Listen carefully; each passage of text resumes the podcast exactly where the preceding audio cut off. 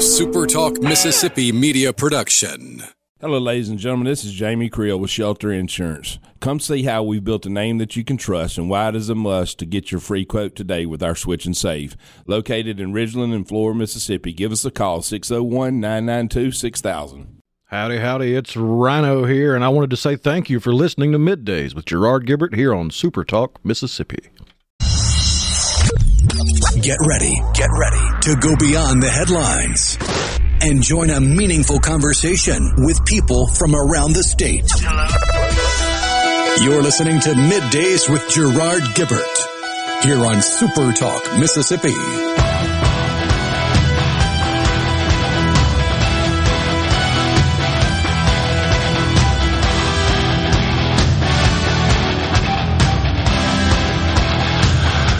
Good morning, everybody. This is Lucian Smith in for Gerard Gibert here on Middays with Gerard Gibert on Super Talk Mississippi. Uh, we're coming to you live from the Element Wealth Studios. Are you thinking about or planning for retirement? Do you have a plan?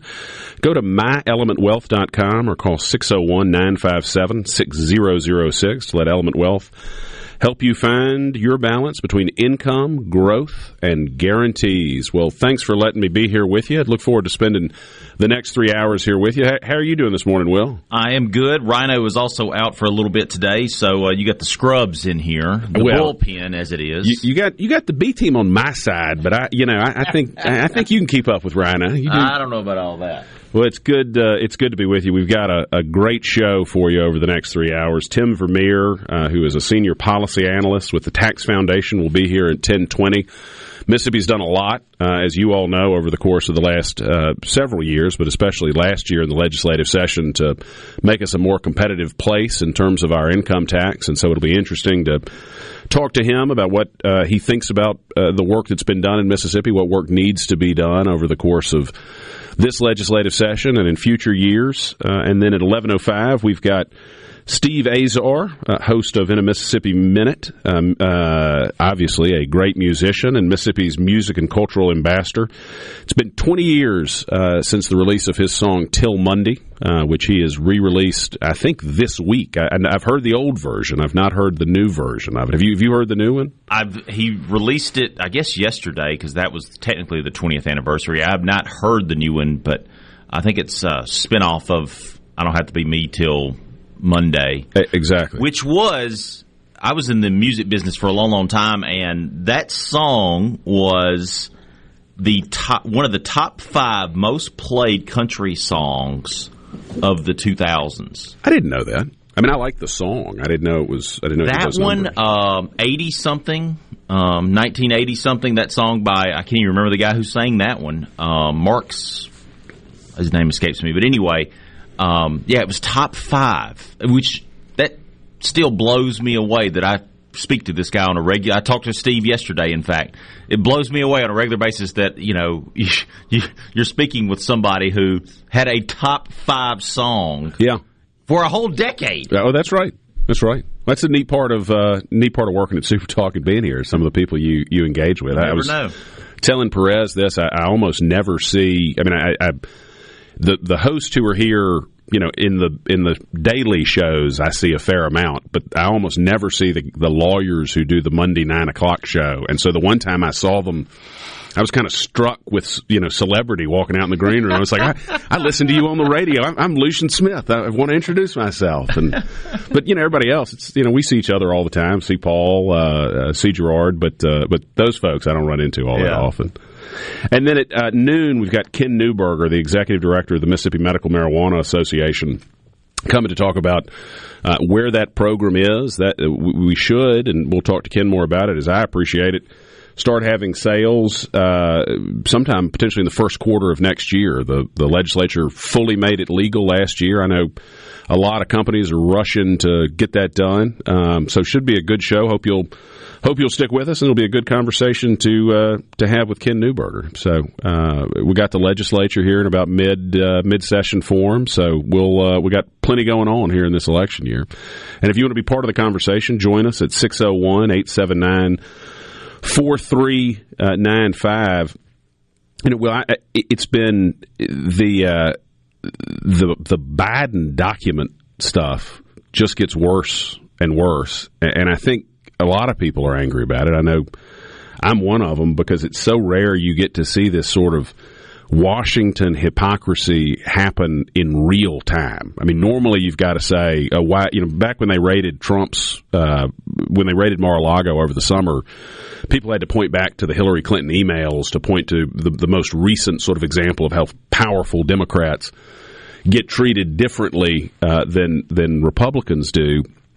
But now these two things are basically going on at the same Isn't it time. The strangest thing. Well, it, you know, it, it's terrible, the double standard, but it really is kind of wonderful, I think, that you're getting the double standard exposed in, in absolute real time, because, you know, most people, understandably, don't just dwell in politics, and that's a, that's a good and healthy thing. I mean, if your primary identification is I'm a Republican, I'm a Democrat, and not I'm an American, I'm a Christian or a Muslim or whatever you happen to be, that's probably not a good thing. I mean, I'm I'm I'm as Republican as you get, I'm as conservative as you get, but but I like to think the first thing I think about myself is I'm an American. But but most people don't have time to sit there and study every political story that comes out, to go back and research it historically. You know, they, they've got to get their kids to school. They got to get their kids to sports. They got to get to their job. They got to make sure they're paying all their bills.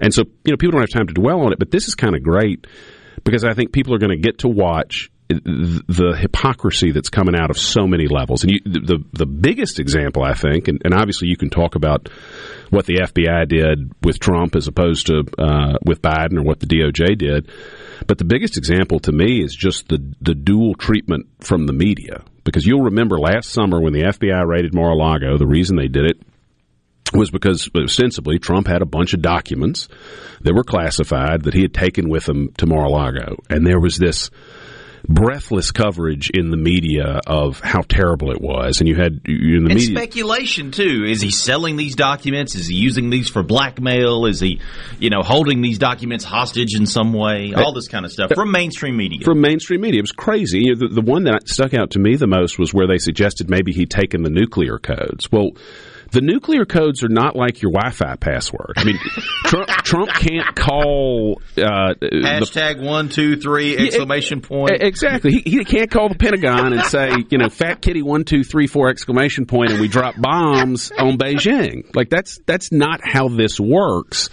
But the media clearly wanted you to think that maybe he was selling these secrets to Iran, to, to or, Iran yeah. or to the Chinese, or you know, some some enemy of the U S.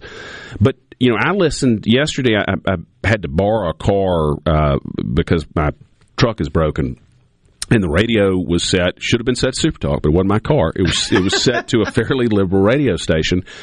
And when I cranked the car up, and I ended up listening to it for a while, it was national radio uh, explaining how common it is for classified documents, especially with senior officers of the government, to end up in their house, and how yes. it wasn't, it shouldn't be a source of stress. That if you were a junior person, you know, you were probably going into a secure facility, what they call a skiff, and you couldn't take anything out with you.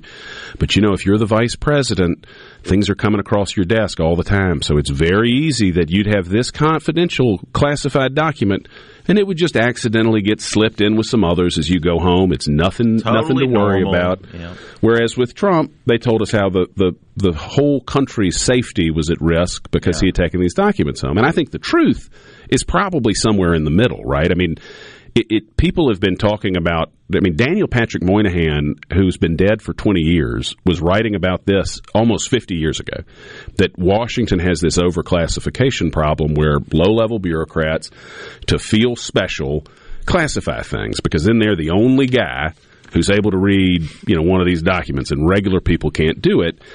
And I think what probably ends up happening is some of, you know, people like the president or the vice president inadvertently do take documents uh, home with them. Or sometimes they probably say, look, this is, a, and this is one of the things people have speculated was one of the nuclear documents that Trump had. You know, they take home the letter that Kim Jong-un sent to Trump. Now, I, I doubt the letter that Kim sent to Trump has some super secret information in it that's going to destroy American national security. It's some sort of letter. It's been classified. The guy wants to keep it uh, at his house. He had the authority as president to declassify the document. Probably going to write a book, right? Exactly. And plus, he likes mementos. I mean, yeah, it, he's it, probably going to frame that and put it up on the wall. It, almost anybody who's left a job that they liked takes some sort of memento with them. Hopefully, it's a legal memento. Hopefully, it's, you know, one of these Super Talk cups that I keep yeah. seeing around here, not, you know, something of value, but... You know, I think that's probably what happened with Trump. Hopefully it's what happened with Biden. But, you know, the questions with Biden are much more complicated because, A, he was vice president, so he didn't have the general authority to declassify that a president has. But secondly, unlike Trump, he seems to be, at least whether it's, you know, directly at some of at his think tanks uh, where some of these documents were located, or, you know, through the work Hunter Biden may or may not, work may not be the right word, but money was coming from foreign interests who would clearly have a desire to take a look at these documents. So, I mean, I think that the questions about Biden are much more serious than the questions about Trump, but I, I don't think there's any doubt that you're seeing in real time that if you're a, if if you are a member of the right party and you believe in the right kind of thinking, according to the establishment, deep state in Washington, you get treated differently than if you're somebody who's not part of that uniparty establishment who's trying to push a, a center-left or far-left agenda. But uh, it, you could talk about this for three hours. I imagine we'll talk about it some more, uh, but plenty of great stuff coming up. Next, we've got Tim Vermeer from the Tax Foundation to talk about all the good things that have happened in Mississippi and the good work uh, that still needs to be done. This is Lucian Smith in for Gerard Gibert here on Middays on Super Talk Mississippi.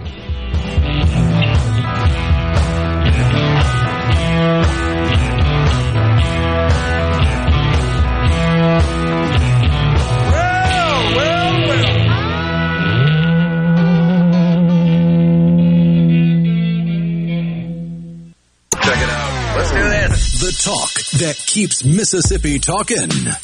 Middays with Gerard Gibert. Let's get on with it. On Super Talk Mississippi. One, two, three, four. One, two. Let me tell you how it will be. There's one for you, nineteen for me. Good morning, everybody. This is Lucian Smith uh, in for Gerard Gibert today uh, on Middays here on Super Talk Mississippi. Uh, coming to you live from the Element Wealth Studios. Uh, we're uh, coming to you live here. Are you thinking about or planning for retirement? Do you have a plan? Go to my element wealth dot com or call six oh one, nine five seven, six oh oh six to let Element Wealth help you find your balance between income, growth, uh, and guarantees. Well, with us Uh, here by Telelink is uh, Tim Vermeer with the Tax Foundation. How are you doing, Tim? Hey, great, Lucian. I'm doing fine. Thanks for having me this morning. Well, appreciate you being here with us. Now, tell us a little bit about the Tax Foundation and what uh, what you all do. The Tax Foundation is a nonpartisan uh, tax policy research organization. And so really what we're looking at doing is promoting, um, kind of educating lawmakers, um, taxpayers in general on the benefits of simple, neutral, transparent, simple tax policy that does Uh, the least amount of damage to the economy while still funding government at the same time. Uh, have y'all, is that, do you work at both the federal and the state level, or is this mostly focused on uh, state level policies? We have a federal team and a state team. Uh, state team's who I work for. And, um, yeah, spent quite a bit of last year following the good things that were happening down in Mississippi. Yeah, so how, I mean, I know there was a obviously a massive discussion last year, big political fight, as I, I suspect there is any time you want to do anything meaningful. Um, did you all have a position on what the best outcome would have been for Mississippi or what the best outcome tax-wise would be for any any state? Yeah, so I'm sure you tracked uh, as close as anybody the developments that happened. Earlier in the year, they had uh, put a, put forward a proposal that was going to repeal the uh, individual income tax in its entirety. Uh, we we were pr- somewhat critical of that position um, because we thought that there were some uh, important components in there that would limit um, government's ability to deliver services in the future. One of those things was that it had capped the uh, growth of the general fund uh, to one and a half percent, which was uh, below uh, inflation. So even on a good day, even when inflation is hitting the Fed's two percent target, that means that year over year, Mississippi's purchasing power uh, as a state government would diminish. And so that was one of the things that we thought uh, was a problem. The other thing was that it had a structure that was going to be really unwieldy. Um, there were better ways to try to lower or eliminate the uh, the income tax than increasing the personal exemption to, you know, seventy-five thousand dollars for a married family. So what would, obviously it's difficult to deal with any of these issues because people have, you know, once these systems get put in place, people have organized their businesses around them, have made, have expectations, um, and so there's always a constituency that's pushing back. When you've got, you know, real meaningful reform, you know, if we were starting from scratch, uh, what what would be the tax structure that a state like Mississippi really ought to put in place? Yeah, I think ideally the rate would be uh, lo- as low as you could could afford to do it. Uh, it would apply pretty broadly. You would not uh, want to favor one particular constituency over another. And I think that was one of the good things that came out of last year's reform was that uh, rather than carve out large uh, chunks of the tax base, it it set forward a plan that would eliminate the four percent marginal rate, which it did, and now you have a flat five percent rate that applies uh, across the tax base, and there's a plan to reduce that in the future, which I think is going to be really helpful for Mississippi going forward.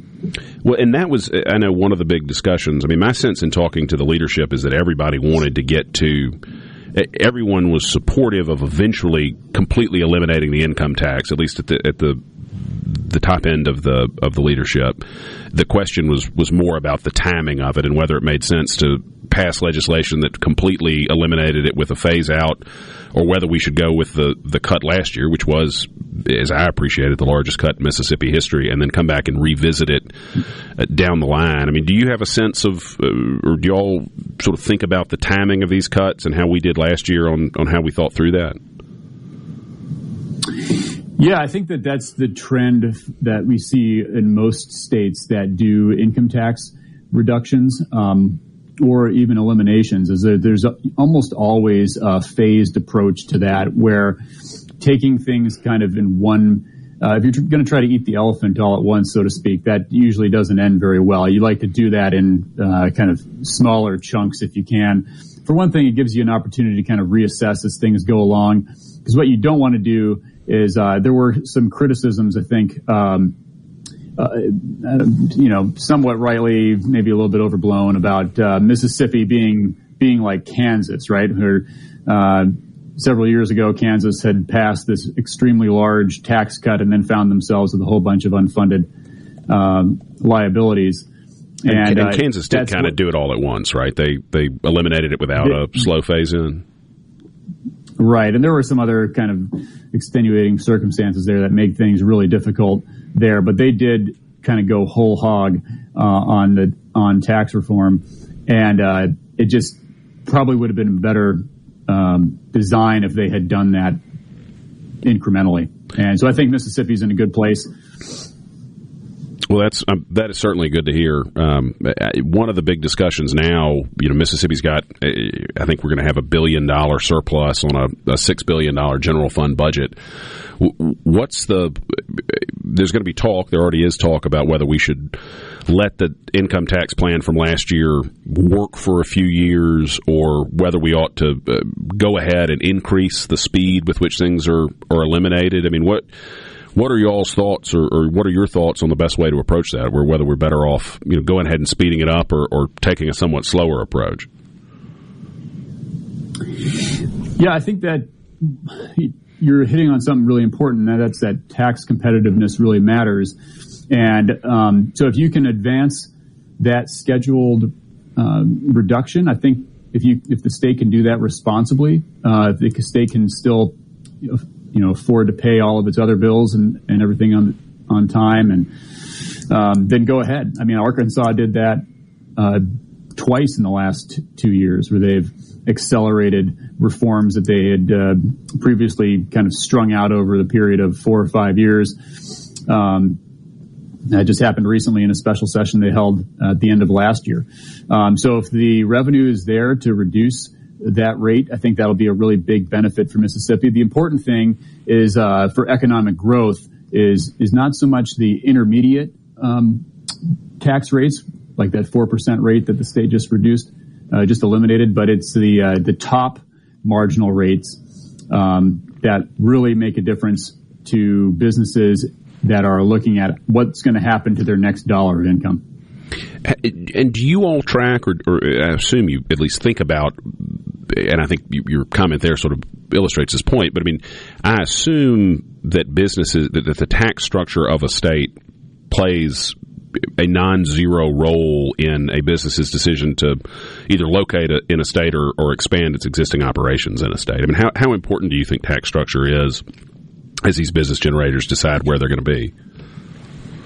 Yeah, there's a lot of reasons why why a firm or why a family will locate in a particular state. They've all got different a different basket of preferences, right? And there's reasons why uh, certain corporations are willing to locate in New York City despite having one of the highest tax rates in the country. I mean, they've got access there to um, the world financial markets. There's a lot of reasons why people will be able to, willing to pay this. Um, and so a lot of these decisions, they happen on the margin for people. It's a matter of, um, you know, are we, you're not deciding necessarily what, whether you're going to lure, uh, B M O Bank to Jackson, but it makes a difference whether or not people end up in Birmingham, you know, or, or in Mississippi. Right. Um, a lot of these small businesses, they're, they're trying to make it. They're trying to, um, every dollar counts. And so that matters to them, um, especially if you're living in a border county. Yeah, that makes a lot of sense. Where a percentage point here or a percentage point there could could make a big difference. Um, so in, as we sort of go forward as a state, I mean, do, do y'all, I mean, is it, is it the total elimination of the income tax, assuming that we can do it? Well, I'll tell you what, we're, we're coming up on a, a break. Tim, you got time to stick with us for a few more minutes? Absolutely. Happy to. Sounds great. We'll we'll get you after the break here. This is Lucian Smith in for Gerard Gibert on middays on Super Talk Mississippi. Stick with us for more conversation with Tim Vermeer of the Ta- Tax Foundation.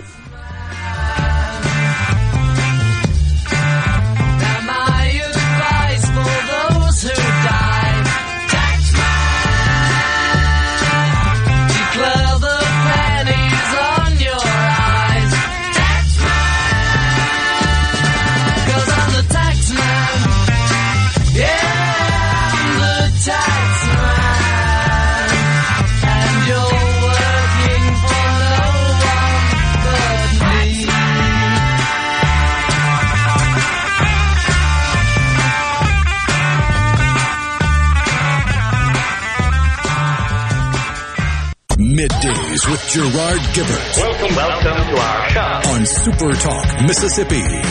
Okay, now you have a good one.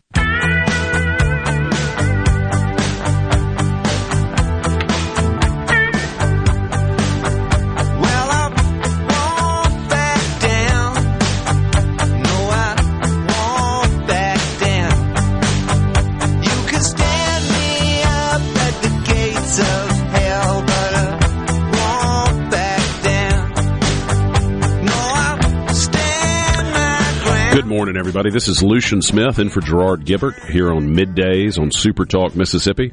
Coming to you live from the Element Wealth studio. Are you thinking about or planning for retirement? Do you have a plan? Go to my element wealth dot com or call six oh one, nine five seven, six oh oh six to let Element Wealth help you find your balance between income, growth, and guarantees. Well, we're continuing our discussion here with Tim Vermeer of the Tax Foundation about uh, tax policy in, in Mississippi and around the country. If you'd like to be part of the conversation, join us on the C Spire text line at six oh one, eight seven nine, four three nine five. But remember, please don't uh, don't text and drive as you're joining that conversation. Uh, so, Tim, do you cover a, a specific set of states, or are you part of the state team and, and all for all fifty of us? No, I cover about twelve states right now. Okay. On our team. And do you do you think? I mean, how, how is Mississippi? If you were to, and, and don't let me put you in an uncomfortable position, but I mean, if you had to rank where Mississippi is among your twelve or among the fifty, I mean, how are we where we need to be? Are we? Uh, do we have a long way to go? How would you how would you describe our our tax structure here? Well, I'll tell you this. The Tax Foundation has a helpful tool, the State Business Tax Climate Index, that we rely on pretty heavily to make a lot of these comparisons. And so before these reforms uh, that went into effect, uh, before they took before they took effect, Mississippi was right in um, right about thirtieth overall. Its tax structure was, you can think about that as the thirtieth most competitive tax structure in the United States. Uh, when this reform, the income tax reform, is completely phased in in twenty twenty-six, it'll be the nineteenth most competitive wow. uh, tax structure in the country overall. So that's a really big gain. And so when I say that there were good things that happened uh, with this tax reform bill, uh, you know, that's the truth. And uh, you can think about where um, Mississippi ranks, where its top rate ranks um, across all the other states that have an income tax.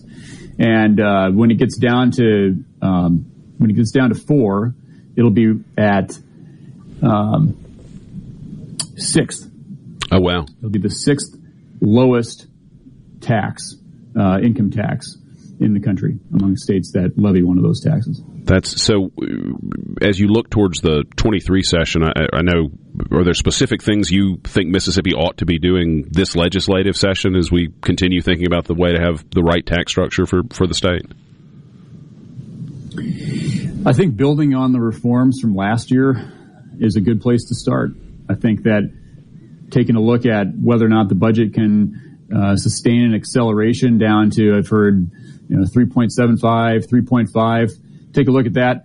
I, I will say, um, At twenty in, in twenty twenty-six, um, when this uh, current um, rate is reduced to four, it'll Mississippi will already have um, the lowest income tax among all southern states uh, that levy a tax. Of course, that doesn't include Florida, which doesn't have uh, individual income tax. But um, a lot of other states are seeing what Mississippi's doing, and they're trying to compete as well. So if you can edge that down even into the into the threes, I think that'll help. Um, I think it would be helpful also to look at some things in the corporate sector too. Um, we talk about the, the full expensing of capital investment for corporations. That's something I think Mississippi could get on board with. That would really promote uh, a modernization of of um, industry. And, and, and un- uh, unpack and that a little bit for us, Tim. Explain yeah. explain to our listeners, if you would, what you mean by allowing people to fully expense th- those capital expenditures.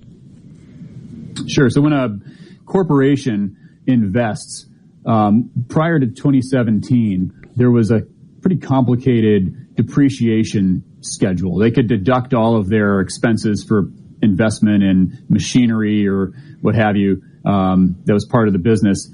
Um, but they did that over a period of decades usually. And so what they ended up, what you do is you would take your uh, business revenue and you'd subtract the cost of that investment, and then you'd pay taxes on what's left. But you're paying that investment in that, in that capital asset this year, the same year that you're making money. So really, when you offset those, you should have a tax liability of probably close to zero in those years.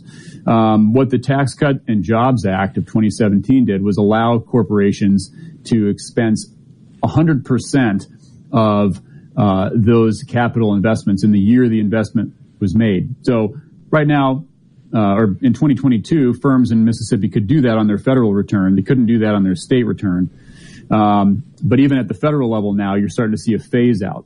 So Um, states that were really benefiting from a lot of influx and investment, um, corporations are going to probably start to um, alter some of their behavior uh, that way if if, the, if Congress doesn't do anything, which is probably unlikely right now. Mississippi, I think, could really benefit from um, passing a full expensing provision that allows those states to um, spend that money on modernizing their equipment, because it all drives productivity, and productivity is highly correlated with wages and salaries. So you want to bump up wages and salaries for um, working uh, men and women in Mississippi. pass the full expensing provision. Uh, that's a that's a great uh, great point you make. I, I think people forget, especially now that so many of the big business generators in the in the country are multi, you know, are entities that operate in multiple states. They've got a fixed amount of capital they can spend across their footprint, and they're going to figure out where's where's the best return on invested capital uh, among those states. And, and I assume that the tax policy across the states is one of the things they take into consideration as they figure out where to deploy that capital. Absolutely, yeah. We talk about um, those financial to, um, resources as, as acting like water, right? They flow to the lowest point, and uh, they tend to generate the greatest return on investment in those areas. And they take that, they take a lot of these kind of below the fold, kind of uh, not headline grabbing policies um, into account. It's not something that maybe most taxpayers, most voters uh, think about or really probably understand a whole lot. Um, but businesses have whole departments that just focus on uh, how competitive is their industry going to be, or is their firm going to be in a particular state. Um, they spend all day looking at this kind of stuff. So I think um, Mississippi forgoes that provision kind of at their peril.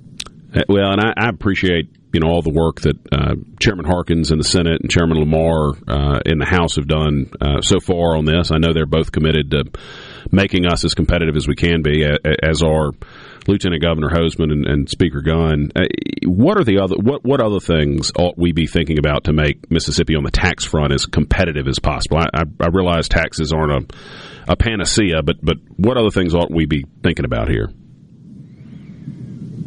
Yeah, I think another thing um, would probably be the way that that uh, Mississippi deals with remote workers, um, and you know, reciprocity agreements. I think are probably another good um, thing for states to consider, where um, you can get a, a uh, credit against your taxes for what you've paid to other states. I mean, if we talk about um, the the impact of remote work after that pandemic, that's here to stay. Um, which is another reason why I think it's probably wise to, uh, you know, accelerate the rate reductions if you can. People are making decisions still. They don't have to, they can work for a company in Boston without being in Boston anymore. That's right. They can live with near, near family in Mississippi. They can enjoy the Gulf Coast, and they can work remotely. Um, and, uh, that's something they couldn't do pre-pandemic. I think it's kind of a great side effect, if you will. Um, Absolutely agree. Uh, but it's something that policymakers should, you know, should keep in mind. In, in terms of the income tax, just because that's the that's the issue that's getting so much attention down here. I mean, should our goal be the full elimination of the income tax when, when we're in a position to do it, whether that's this year or ten years from now? I mean, is that ought we be trying to look more like Florida in terms of tax structure?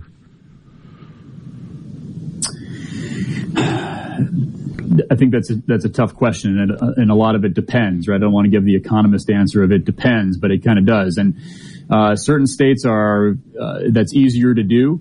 Um, I was just in North Dakota. I think that they've got a really good uh, chance at getting down to zero on their individual income tax, uh, but they're already at two point nine. Uh, it makes up a very small percentage of their um, own state revenue. Um, and that's, I think, a bit of a contrast to the way that Mississippi's structured, where the individual income tax, um, you know, at least a couple years ago was about, I think it was about a third of uh, the state's revenue. It brought in a couple billion dollars. And so um, a lot of times these tax uh, rate cuts are helpful economically. They don't tend, as a rule, to pay for themselves.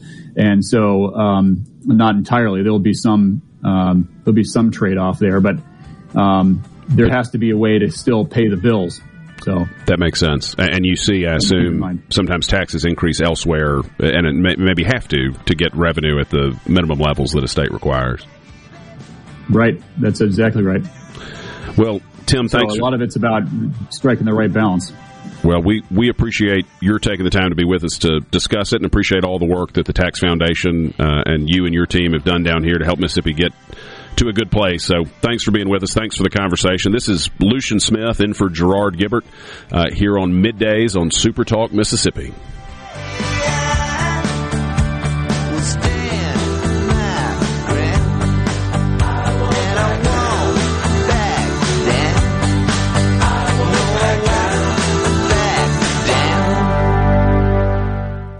But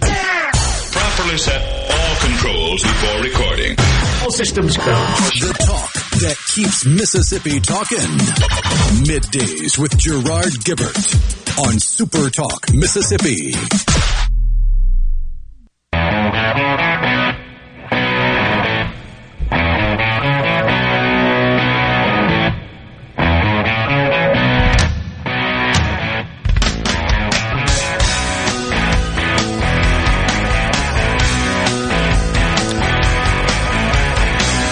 Good morning, everybody. This is Lucian Smith in for Gerard Gibert here on Middays on Super Talk Mississippi. Gerard's out today, but we'll be back tomorrow. Uh, and Will is in for Rhino, at least for a little while. We don't don't know how long we're going to have you, but uh, hopefully for a little bit. Hopefully. Um, it, you can be part of the conversation on the C Spire text line at six oh one, eight seven nine, four three nine five. Uh, always, you know, it's the best listeners in radio here at Super Talk, so lots of lots of they feedback. They share their opinion. That that they do. That they do, and they're right. We we talked a bunch earlier um, uh, before we got into tax policy about uh, how crazy it is that Joe Biden has gotten away with, or at least so far has gotten away with, having all these classified documents, and people are rightfully quick to point out that, you know, Trump was barely out of office and the National Archives was already after him about these documents, but somehow Joe Biden had had them for uh, six years before there was even yeah. the slightest bit of conversation about it. Um, it's just, you know, look, could be a decent explanation, but the far more likely explanation to me is the bureaucrats in Washington who run these agencies don't like Donald Trump. They do like Joe Biden. And so they treated they treated Joe Biden differently, and people are rightfully mad about that, and they should be. It's it's unfair to everybody. And people have pointed out plenty of times, uh, whether it's the Hillary Clinton emails or whether it's um, these documents that have been taken out, low-ranking government personnel go to jail for these sorts of things. Uh, but high-ranking folks, especially high-ranking Democrats, uh, just get treated very, very uh, differently. Uh, well, if you own or run a small business, can cust- or are customers able to find your business online? With the power of S T M M Digital, you can reach potential customers and get more referral and repeat business. S T M M Digital's highly trained and trusted staff is ready to work with you to help your business capitalize on the power of digital marketing. Call six oh one, nine nine one, two three oh five or go to S T M M digital dot com to get started today. Well, I know folks are uh, sometimes sick of hearing about Jackson uh, generally or Jackson water issues in It seems particular. to be a recurring theme. Well, it's it's a problem that's going to have to get fixed at uh, at some point. But the you know as, as many of you know, Jackson had a, a multi-week period where some people had no water, nobody had drinkable water. Uh, they told you to uh, close your mouth while you showered, which is not something anybody ever ought to hear in America. Uh, you, you ought to be able to reliably flush your toilets and drink the water that that comes out. But the newest crazy proposal, now thank goodness the federal government stepped in and they have, uh, through a consent decree, taken away control Uh, of the water system from our wildly incompetent mayor here in Jackson and given it to a third-party administrator who, who seems to at least have an idea of how to get the water from the water treatment facility into your toilet, which, you know, let's start with that. You you just let's let's get to where one hundred percent of the time you know you're going to be able to flush the toilet.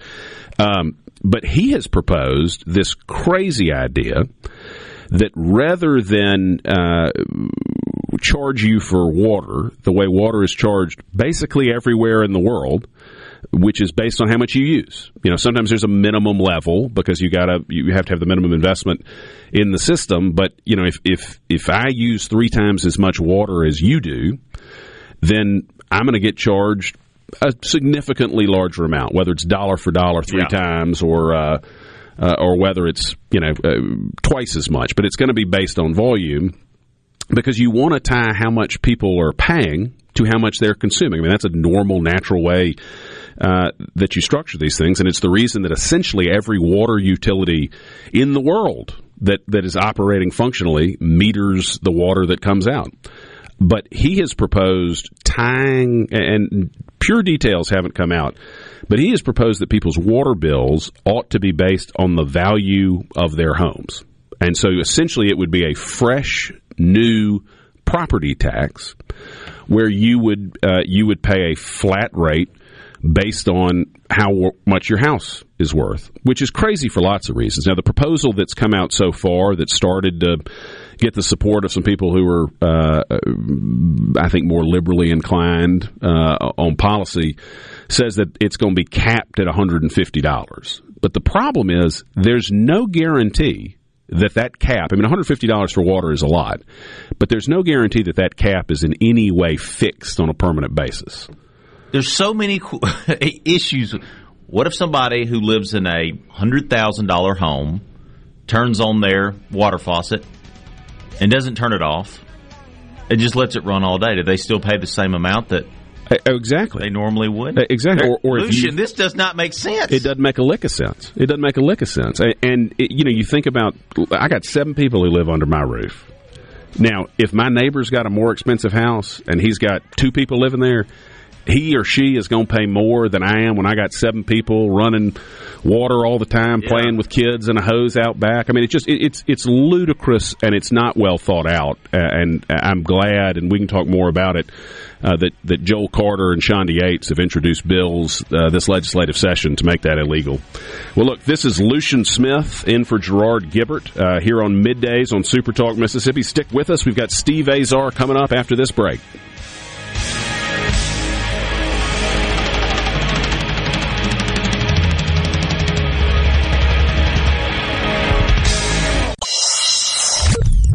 Get ready, get ready to go beyond the headlines and join a meaningful conversation with people from around the state. Hello. Hello. Hello. You're listening to Middays with Gerard Gibert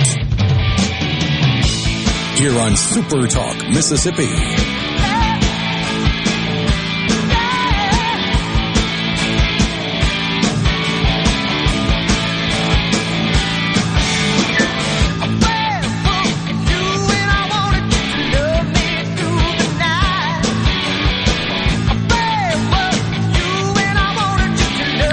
Good morning, everybody. This is Lucian Smith in for Gerard Gibert here on Mid Talk Middays on Super Talk Mississippi. We're coming to you live from the Element Wealth Studios. Are you thinking about or planning for retirement? Do you have a plan? Go to my element wealth dot com or call six oh one, nine five seven, six oh oh six to let Element Wealth help you find your balance between income, growth, and guarantees. Well, with us on the phone, the man, the myth, the legend, Steve Azar, host of In a Mississippi Minute, a musician and our state's music and cultural ambassador. Steve, good morning. How are you doing? Listen, thank you for having me. I, I noticed that you guys sort of do a little bumper in there about interesting people around the state, so I'm gonna I'm gonna change that during this uh, interview with you. So you know I'm gonna be uninteresting as I, possible. Uh, in my experience, that comes close to being impossible, Steve. I'll tell you what.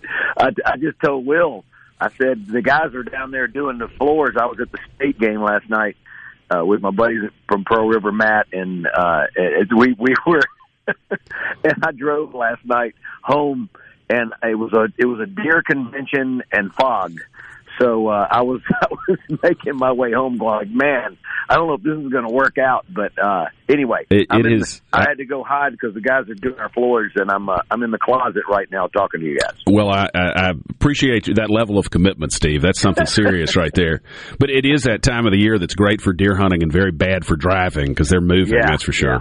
Yeah. Uh, yeah, sure. Well, eighty-two is great having it wide open like that. At least it gives you a chance. Back in the day, you know, when we grew up, you know, we didn't have such luxury, so it's great that the, yeah, a, a two-lane road with uh, with tiny little shoulders on it's kind Woo! Of a different situation. Yeah, it was always, yeah, just squeezing the steering wheel to death. I, I had never, and we'll we'll get off of deer after this, unless you got more deer content. But I had never learned, and I should have known this, but I never. I, I, if somebody ever told me this, they I, I didn't remember it.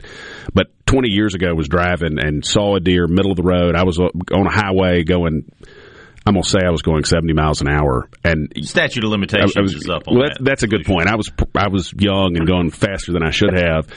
And instead of doing all the things you're supposed to do, turn the lights off, let off the gas, I thought, you know what you should do at this speed is slam on the deadgum brakes. And I'm telling you, I was on the side of the Blue Ridge Mountains, and I was lucky that my car swerved left wow. into the center yeah. median.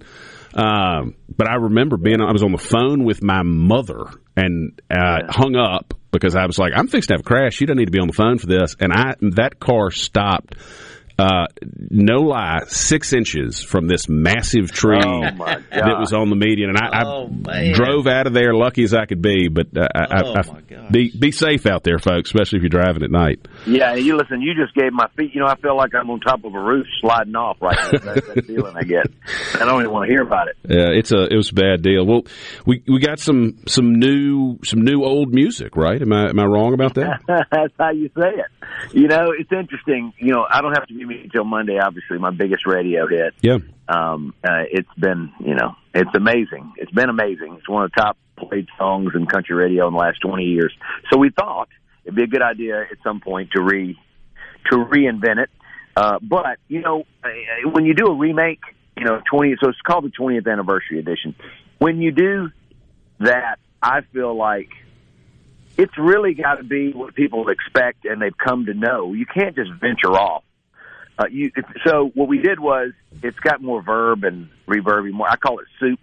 It's got a little more soup on it, but but we really tried to recreate it. Um, I even used the same microphone that I used. Oh wow! Uh, and and did a lot of the same stuff.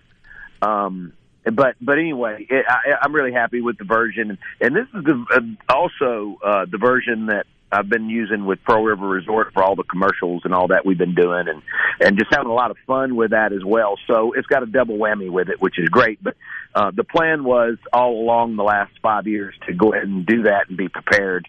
We're a, a few, we're a handful of months late, but uh, we just wanted to let the holidays get by and Christmas get by.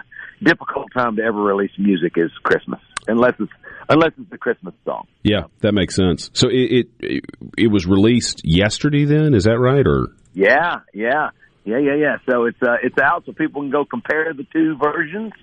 Uh, and uh, you, you know that song is just it's really weird. You know, it was it was what I needed. But that song sat on record labels' desks for two years, just like it was. We had made the original record in a garage, in a ba- in a basement with huh. my producer Rafe Van Hoy, and all the record labels said it's not country, or it's not radio won't play it. Uh, it's, it's just not country enough, or but it's not rock enough. And I was going like, "What are you talking about?" So then I wrote "Waiting on Joe," and then that's when I got signed, and that's when we went back and they said we got to do Monday first. And I said, "Well, we could have done that two years ago." You know, so, but you know what? I don't write Waiting on Joe if I'm not waiting on what I was waiting on. So, you know, you look back at those times and you're going like, why can't this just, let's just go. Um, but, but as a songwriter, you need those, um, you need something to push you and, and to, to make you get better. And I mean, I couldn't imagine my life without writing Waiting on Joe. It would just would not have, it just, as a songwriter, it wouldn't have mattered. It's a, that's what got me to One Mississippi and all that. I learned to, to be vulnerable with Waiting on Joe. I learned to bear it all, and at that point I thought I was, but I never was. So, and, and so you hadn't been signed un, un, until Waiting on Joe. I mean, were you selling songs but not, not on a label? Well, I had an independent, a, a false independent start that I had great relationships with about five big markets around the country, from Kansas City to Detroit to Saginaw to...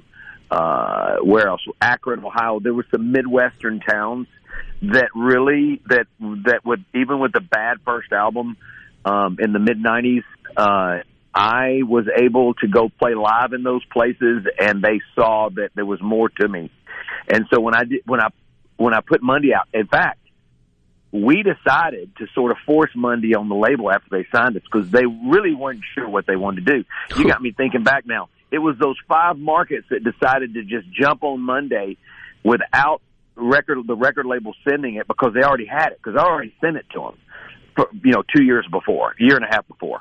And they just started playing, and it started to work. Now, the crazy, you talk about timing and everything, it was the number one most added song once the record label said yes in the country. So here we go. Everybody's going, here's time for a hit. And the next day was nine eleven. Oh, wow. And then it didn't matter again. So once again, we went through this, uh, you know, and it had to go through that. And trust me, that song, a song means nothing compared to what we went through. And and I just felt like it. So the song literally died eleven times during, it's called losing its bullet. When you lose your bullet once or twice, you're done. This, this eleven times. And uh, anyway, it survived and became a big hit about eight months later. And uh, it was a journey, but uh, it was definitely uh, imperative in my career, I can tell you that. Well, that's what I was going to ask you. Was that was that the moment? I mean, was that, I feel like people who've had the kind of careers you have can point to the one song, the one part, the one something that was that was the life-changing moment. I mean, was that was that the one for you, or had that moment already happened at this point? No, you know, I grew up playing. So you got to realize, I grew up playing. We, when I graduated college, I was playing, I had two hundred one-nighters. My brother was running the show for me. We had two hundred one-nighters on the books. We went from a small van to two twenty-eight foot trucks eventually, ten guys on the payroll. And we were, I was doing a lot of my originals. It's four hours worth of music. So half a show was my originals, half the show were cover tunes. So we could play everywhere. And so we were already used to, to being out on the road and working really hard. Um, I mean, sometimes I do two shows in a day at three hours away. I mean, like, we were nuts. And so we were making a really good living for not having that radio success. Back then, man, you couldn't just go on your on your computer and make a record. You know, it's all files now. It's so easy. But with us, it cost thousands and thousands of dollars to make one song. So we just were we you had to wait on a record company to sign you. So it's it's so different now, and I love it the way it is because it frees me up to really focus in on writing about what I want to write about. It's why I was able to move back to Mississippi, starting to produce my own records and all that, and produce other artists. But, yeah, I mean, it was pivotal. Uh, but Waiting on Joe was the game changer. Once Morgan Freeman jumped in the video and, and did what he did, um, it, it that was my that was my face, and that was who I was as a person. Uh, and, and I think there's been a disconnect over the years at times with I Don't Have to Be Me Till Monday and me, because they waited to the very end to do the video. The video went number one, but they waited. They weren't going to shoot a video. I mean, it was just so, we just sort of blew it a little bit. And then Napster happened. Oh, yeah. I was sent to watch, so I was one of the Napster babies that, uh, that they were all these illegal downloads. So I was, uh, I actually went to Washington. They brought me there as one of the most illegally downloaded records of the year. That's oh, wow. what I recall. That may not be true, but who knows? That's that's a I, I don't know. I don't know if that's a good problem or not. But uh, so, hey, Steve, can you stick with us for another segment? Yeah, man, I love it. Hey, y'all, this is Lucian Smith uh, here in for Gerard Gibert on middays on Super Talk Mississippi. Stick with us for more with Steve Azar.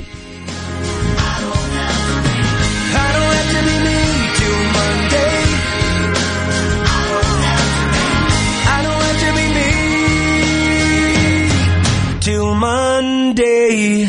The talk that keeps Mississippi talking. We're rolling. Hit it. Go. Play it. Middays with Gerard Gibert on Super Talk Mississippi.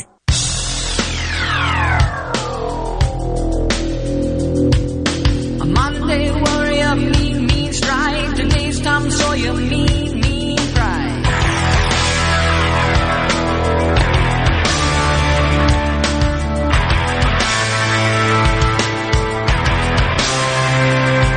Good morning, everybody. This is Lucian Smith, uh, in for Gerard Gibert here on Middays on Super Talk Mississippi. We're coming to you live from the Element Wealth Studios. Are you thinking about or planning for retirement? Do you have a plan?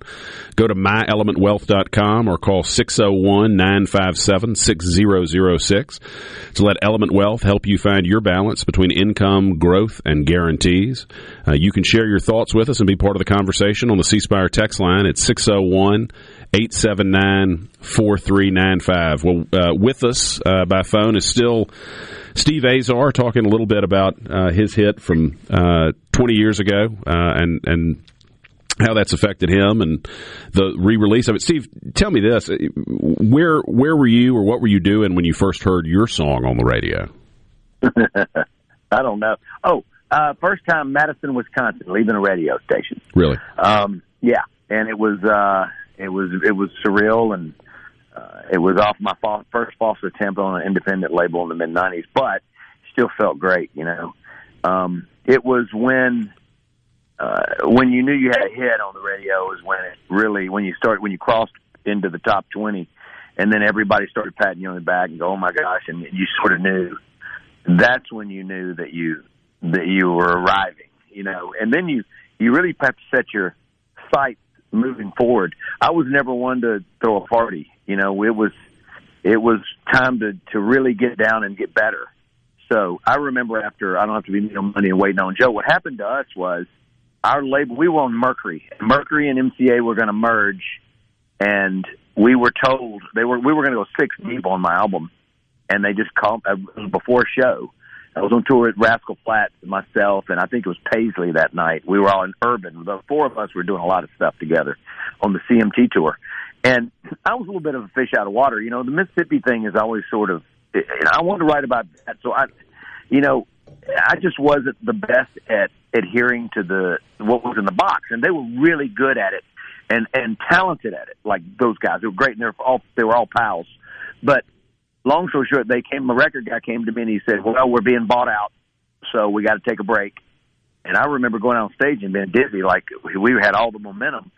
So during that year, I'd written eighty songs. I'd probably played one hundred fifty shows, and my voice. I went through some tremendous voice issues, where a cyst on my throat had developed to the point where if I'd sneeze, it would bleed. Oh gosh! And I eventually had to have surgery. So there was a. Everybody goes, "Where'd you go?"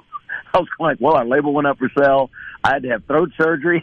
There was a lot going on. But is man, that a product of, I mean, is that something you get because you were singing so frequently, or is that just terrible luck for somebody who's a, a singer-songwriter? No, more, more, it was because of folks like you, because you know, I'm messing with you right now. But the truth was having to get up in the morning, Lucian, and, and literally you just got through playing a show, and you had to do the after party, and you had to see all the radio guys, and the next morning you were in your bus, and you were rolling down the highway, and, and And then at six a.m. you're doing a morning show. So it was no rest. I really believe anybody out there that's having vocal cord issues, it's probably because of lack of rest and talking. You know, I didn't even know how to talk. I mean, I was holding my breath and I was this and that. Singing never bothered me. So anyway, I had to learn to talk again and speech therapy and all that. And it didn't take long, but I also learned to preserve my voice. So now I know what that feeling is when my voice gets so fatigued. So if you're out there and your voice starts to get so fatigued, you know, I think about coaches especially. Um, at what point do you give yourself, you know, some time off? And you got to really take the time. So I learned the hard way, uh, like a lot of us did.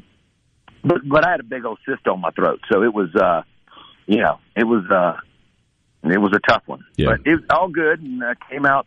Doctor was fantastic. I told him he had the hands of a musician when it was all said and done.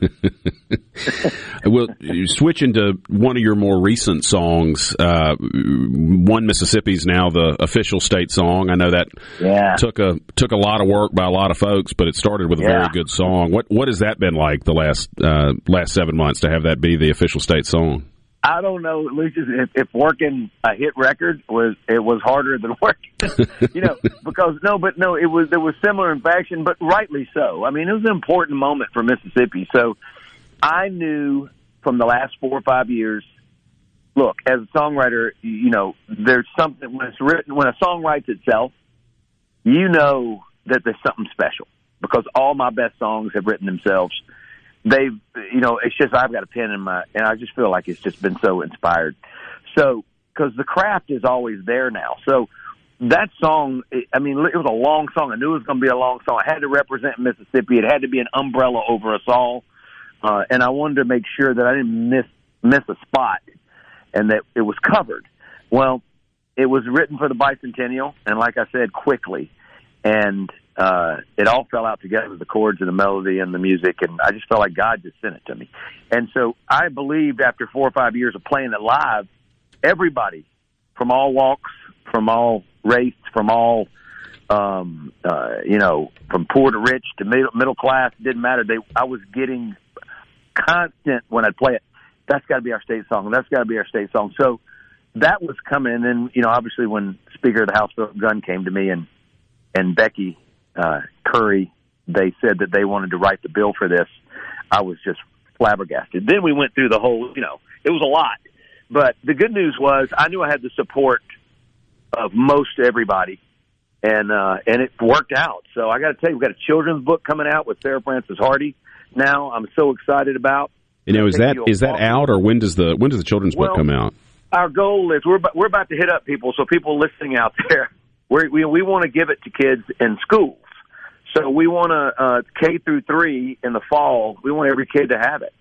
Um, she's she's unbelievable what she's done. She's created these seven beautiful children, and they're going to take you through a history lesson using the lyric. They're acting out the lyric through the entire book. And uh, and it's it's really a history lesson. It's so beautiful, but Sarah Francis has been unbelievable to work with. She's doing a lot of the hard work, and I'm so excited about it. We're almost there. So uh, closing in on that, and uh, if you want to be a sponsor for it, and let's get it in the kids' hands, I'm talking to you right now. But that'll be something uh, that we do and that I feel confident about. And then the sheet music for marching bands. Uh, there's marching bands already learning it, so it's out there. Well, you know, we got it published, and and and for piano, guitar, and vocal if you wanted to do that. So, you know, it's been – there's just a lot goes on with the state song. You know, it's, it matters to me that we continue to sort of farm it, because I want everybody to be proud of their state song and be proud of Mississippi. Right. I mean, there's a lot to be proud of here. You know, and I, I wear Mississippi all over me, inside of me, because I believe in it, and it gave me an entire career and life. And, and so I owe it back. You're, you're, you, and you're so wonderful about that, both, you know, the work you do as an ambassador for the state, um, and just your general pro-Mississippi attitude, because, I mean, obviously we got, there's stuff in our history that, you know, we got to deal with, we got to be honest with ourselves about, and not everything in the state is perfect, but there is so much in the state to be proud of, and, and, and I feel like one thing Mississippians don't do a great job of is recognize the great things in the state, be proud of being from Mississippi, you know, let people People know the good things, and we, we've got a, a tendency to, to be down on ourselves, and I think it works against us.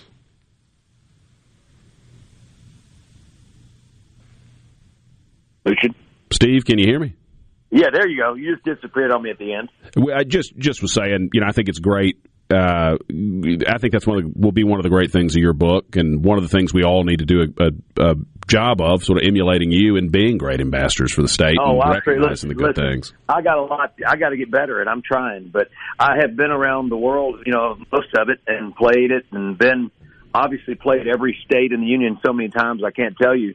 There is a magic about Mississippi, and that's why um, I feel like when we do our charity event every year for our foundation in June, we can't get people to leave, because it is a place that the, it's just it's the people, it's us. Yeah, people. Whenever I bring friends in who aren't from here, they're always blown away. They come in and they yeah. you know, the response is always, "Well, this is great. I did. This is not what I expected when I got uh, when I got on a plane to Jackson." And I always go, "Duh." Yeah. What are you talking about? Come on, man. We got the best food, the best music, the best people. What else do you want? Uh, that's the best a- farming. I mean, come on. So how can folks, I mean, if folks want to be supportive of the effort to get that book out, is that something they do through your foundation, or will there be a different vehicle, no, or is that still to be determined? No, we're going to keep it separate from that. I, that's such a touchy subject with all the foundation and stuff, and, and a publisher being involved and all that. We're going to keep it separate, but, you know, I think that's going to be one of those things that we're starting to hit folks up, and uh, I don't, you know, it's, that's a question that I should have been able to answer right now. I can't answer it, so I'm going to screw up. But maybe they can reach out to you guys uh, at Super Talk, or maybe just go to info at what is our uh, email, Gwen? I didn't, I didn't like that. I'm on the radio. We're totally wasting Super Talk airtime. Well, uh, I, if if I don't know the answer to that, Rhino may know the answer to that. Yeah, you can go to my website, and you go. Uh, there's a place where you can look, and you can send messages to me. So that's the best way to do it. On, well, on steve azar dot com, just find info at maybe steve azar dot com or something. There's a place that you can email us. Well, Steve, thank It'd you. Uh, thank you for taking the time to be here with us. If y'all want to get more information, go to steve azar dot com and uh, check out the uh, check out the new version of uh, I'm Not Me Till Monday. Yeah, and do me a favor. I got a new kid that I'm producing named Drew Pulliam. The first record came out last week. It's called sixteen Going on sixty. Uh, awesome record, and every six weeks we're going to have a new song, and it's pretty cool. We'll uh, we'll check it out. Y'all, this is Lucian Smith in for Gerard Gibert on Middays here on Super Talk Mississippi. Stay with us through these messages.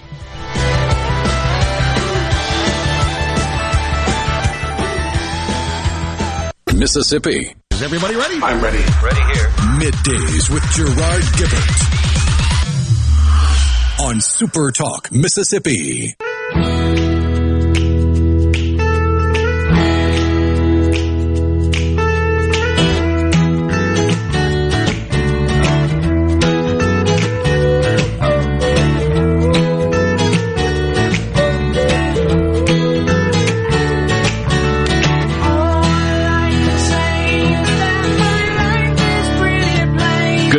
everybody. This is Lucian Smith in for Gerard Gibert here on Middays on Super Talk Mississippi.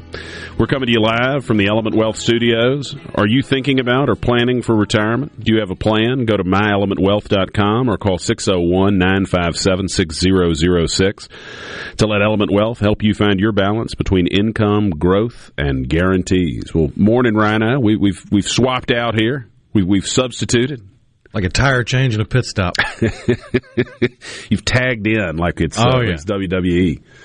Uh, well, good to good to have you here. It's we only got uh, twenty minutes or so left, in uh, where I can still say good morning. It's about to be the afternoon, the, the halfway point on the halfway day. So we're we're getting close to the weekend. I've certainly had a more eventful Wednesday morning than I was expecting. Uh, a leak, I hear. Yeah, I uh, I. I thought something was up when I was in the shower, and before I could get the suds out of my hair, it went from shower to drizzle. That is not fun. And I was thinking, okay, well, it's just another pressure issue with the Jackson water. I'll I'll finish up the shower as quickly as possible and then head on up to the studio. And then the leak was discovered. There's a small crack in the ceiling in the kitchen, and ooh, water was coming out of it, so I had to take care of that. That is not a good feeling. Thankfully, it has stopped. Well, that's, you know, it's funny with leaks, and we were talking about this earlier. There's this ludicrous plan. You know, they finally wrested Jackson's water system away from our mayor, who doesn't have any idea how to run a water system. And I, you know, I don't have any idea how to run a water system, but I'd hire somebody who did, and that doesn't seem to have been his play. Um, but this third-party uh, person who's been brought in by the courts has proposed um, charging people based on the value of their property. So not how much water you use, uh, but how much your house is worth, which to me doesn't make any sense for lots of reasons, but, but leaks are, are a perfect example. Now, obviously, if it's leaking into your kitchen ceiling, you've got a pretty strong motivation to get that leak fixed, but the smaller leaks Uh, that can add up quickly, you know, a toilet that's constantly running. Oh, yeah. I mean, what if it's not bothering you, what's your motivation to fix it? Normally, your motivation is you don't want to have, you don't want to pay an extra two hundred dollars, three hundred dollars uh, because you didn't get this leak fixed and you're running a lot of water. But, it's, you know, there are going to be some folks, and I, I I, I would probably be guilty of it myself.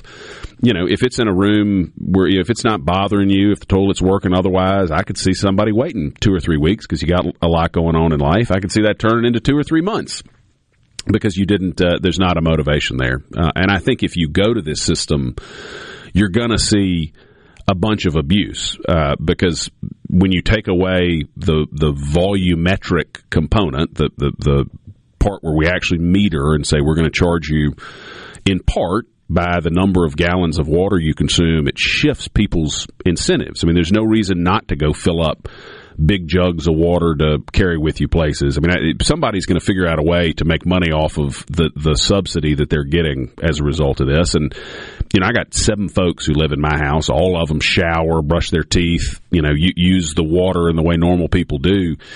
And I could end up paying less than somebody just because they've got a, you know, they may only have two people there who are very conservative with their water. Uh, but if they've got a, a nicer house than mine, they're going to end up paying more for it. And I, I just, I think that's, that doesn't make a lot of sense. And the bigger risk that you're going to have over time, you know, the proposal that's come out is that this is going to be limited to one hundred fifty dollars at the absolute top. And that's obviously a lot of money, but if that's going to be, you know, people who are already in very, very expensive houses. I wonder how that would work, though, with an apartment complex or I, commercial property. I don't think that detail's come out. I think I think what they've said is restaurants would be at that upper cap. And I'll be honest, the restaurants in Jackson could use a break. I mean, they've they've there are a lot of them who've gone out of business, uh, and most of those most folks don't get rich running a restaurant. So I, I don't mind with us coming up with some way to be supportive of, of the people who are working in and running in those those businesses. But you're absolutely right. I don't know how that works with big rental complexes. I don't I don't know how it works with big commercial users. I'm not sure that detail's been fleshed out. Um, but it's not a it's just an idea that I think doesn't make sense. And what's going to happen over time, I think this is almost guaranteed. If you move to that system, right now the cap on residential users, they say, is going to be one hundred fifty dollars. Well, there's nothing to say a year from now they're not going to say, well, really we need the high end to be two hundred fifty dollars, or really we need the high end to be five hundred dollars, really we need the high end to be one thousand dollars. And what's going to start happening is people are going to refuse to pay it. They're going to sell those houses. They're going to move out of Jackson, and it's going to make it uh, it's going to make it even worse. Um, you know, Carol here on the C Spire text line uh, asks a valid question: how do they justify it? And the justification, and I I disagree. But just to just to be fair to the folks who are on the other side of this, the justification they've got is that the meters in Jackson have been so broken for so long, and people have gotten so used to getting inaccurate bills that they just no one's ever going to trust the Jackson water bill ever again, um, and that doing this at least would let people know, look, I I owe fifty dollars. That's the amount I owe for my water, and that if you increase trust in the billing system, even if it's this ludicrous, I, I would argue, uh, borderline socialist system, uh, that if people had that trust, more people would pay, and that there would be the revenue in place to start running the water system in the way that it should be. That that is the justification that's that's offered on the other side, and I, I think, you know, what we need to be doing is basing it in part on the amount of water that's being consumed, which is literally the way that water utilities work everywhere.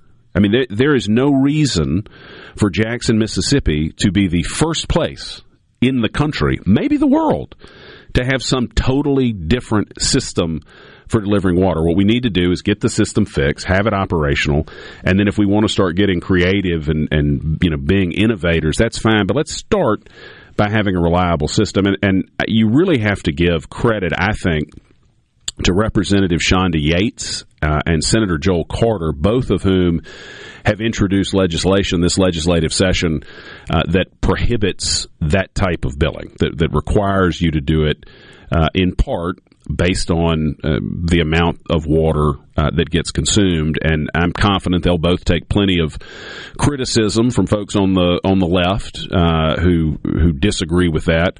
Uh, but I, I think they're doing a good job of standing up for, frankly, for the for the people of Jackson to get a, a fair system that does uh, collect enough money to, to operate the system, because it is a it's a problem. And I know people ask, you know, I, why do I care if I live two hours, three hours, four hours away from Jackson, what happens uh, inside the city limits? And the reason is that is how people perceive us all around the country. You know, when we're going to recruit a plant whose headquarters may be in New York City or in Berlin, you know, they, they don't appreciate Uh, that that Guntown has great water. All, all they know is in that in Mississippi, that place where they can't flush the toilets in the capital. And so, you know, when we sent when y'all the, got shoes, exactly, exactly, and and we don't need to do anything uh, that sends the kind of message that we've got some sort of a sort of an issue. And and I look. Keith and J S here on the C Spire text line.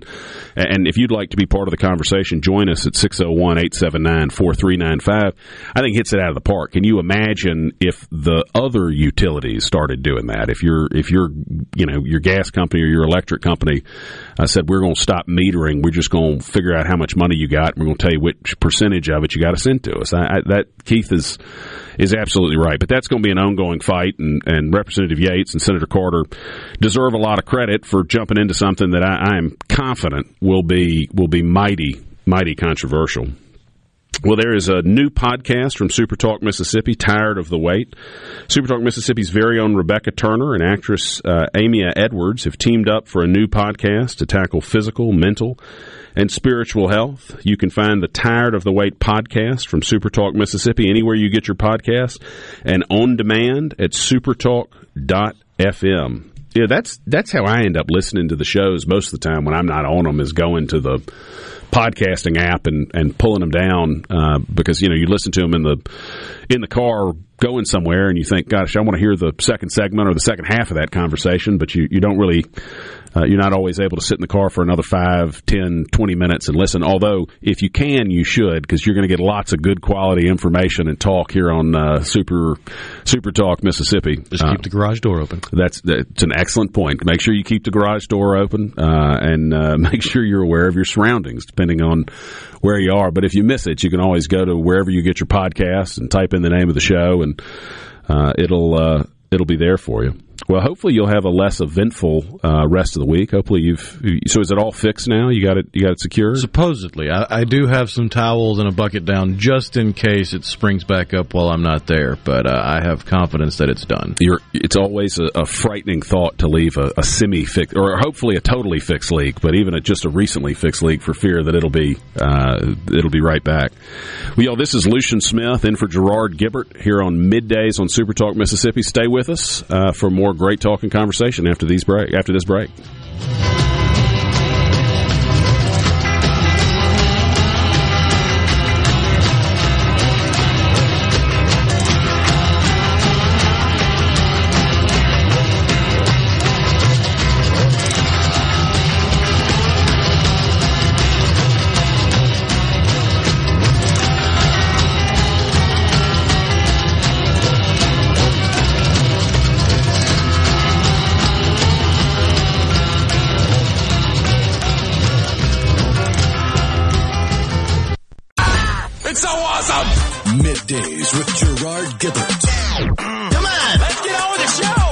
On Super Talk Mississippi.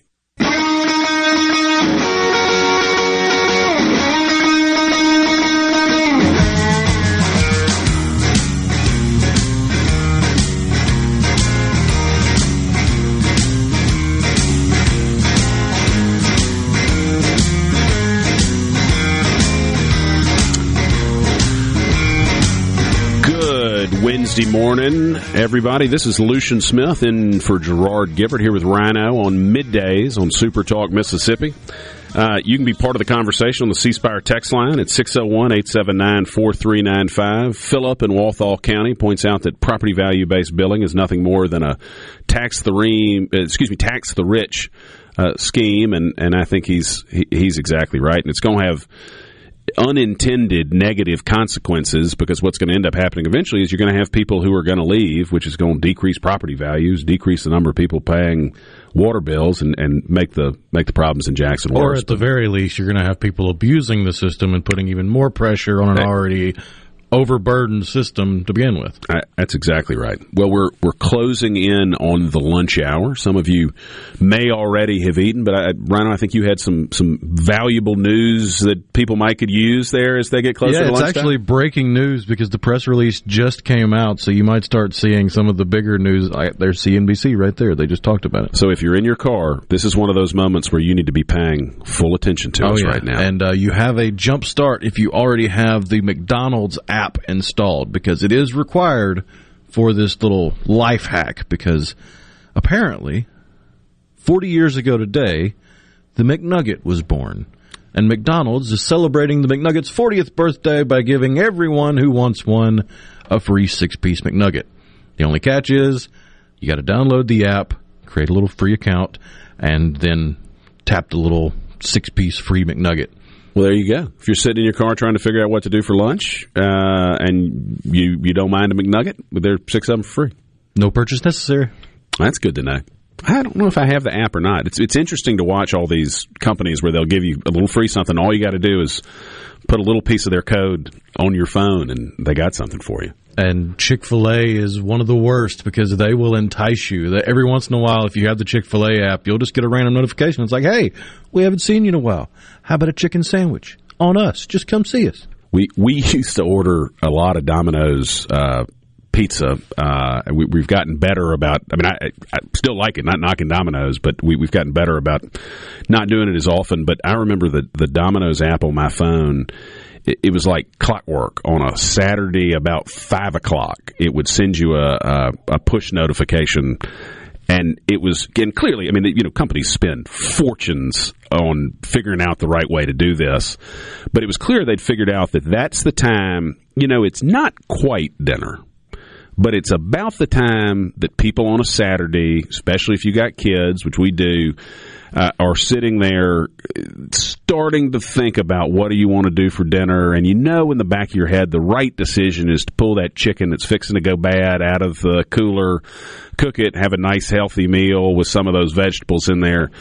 But there's that little part of it, you know, you've been watching football all day, you've been chasing around your kids all day, and you think, or we could just order that pizza and keep sitting here and everybody would be happy. so yeah, they do. Uh, they do a good job of uh, of of trying to pull you in. To bring it all full circle, if you don't think people would take advantage of the water situation with a cap, I'm an example of someone who took full advantage of Domino's and their generosity back in college when they had the ten dollars whatever you want pizzas. Oh.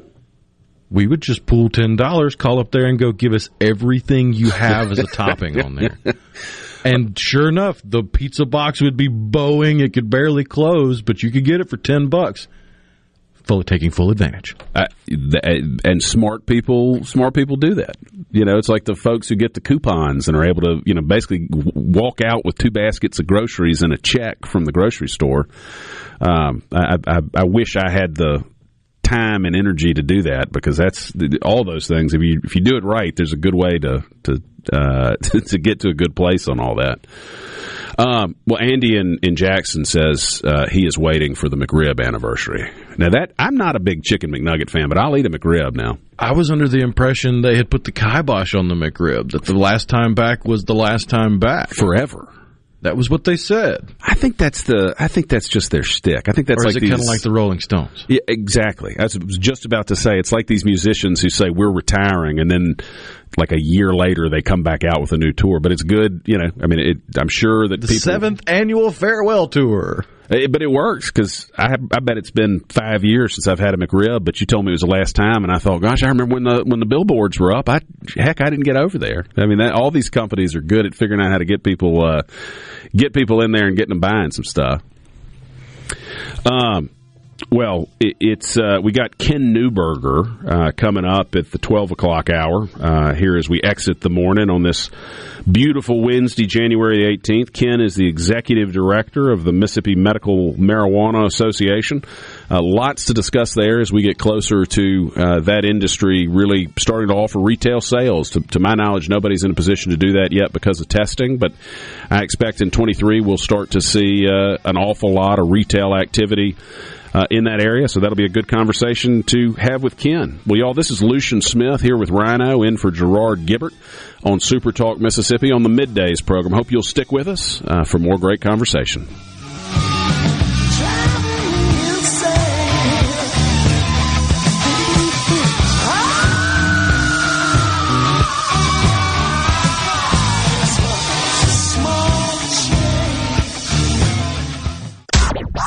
And now, and now, another hour of the talk that keeps Mississippi talking. Middays with Gerard Gibert. Begin your transition now. Now on Super Talk Mississippi.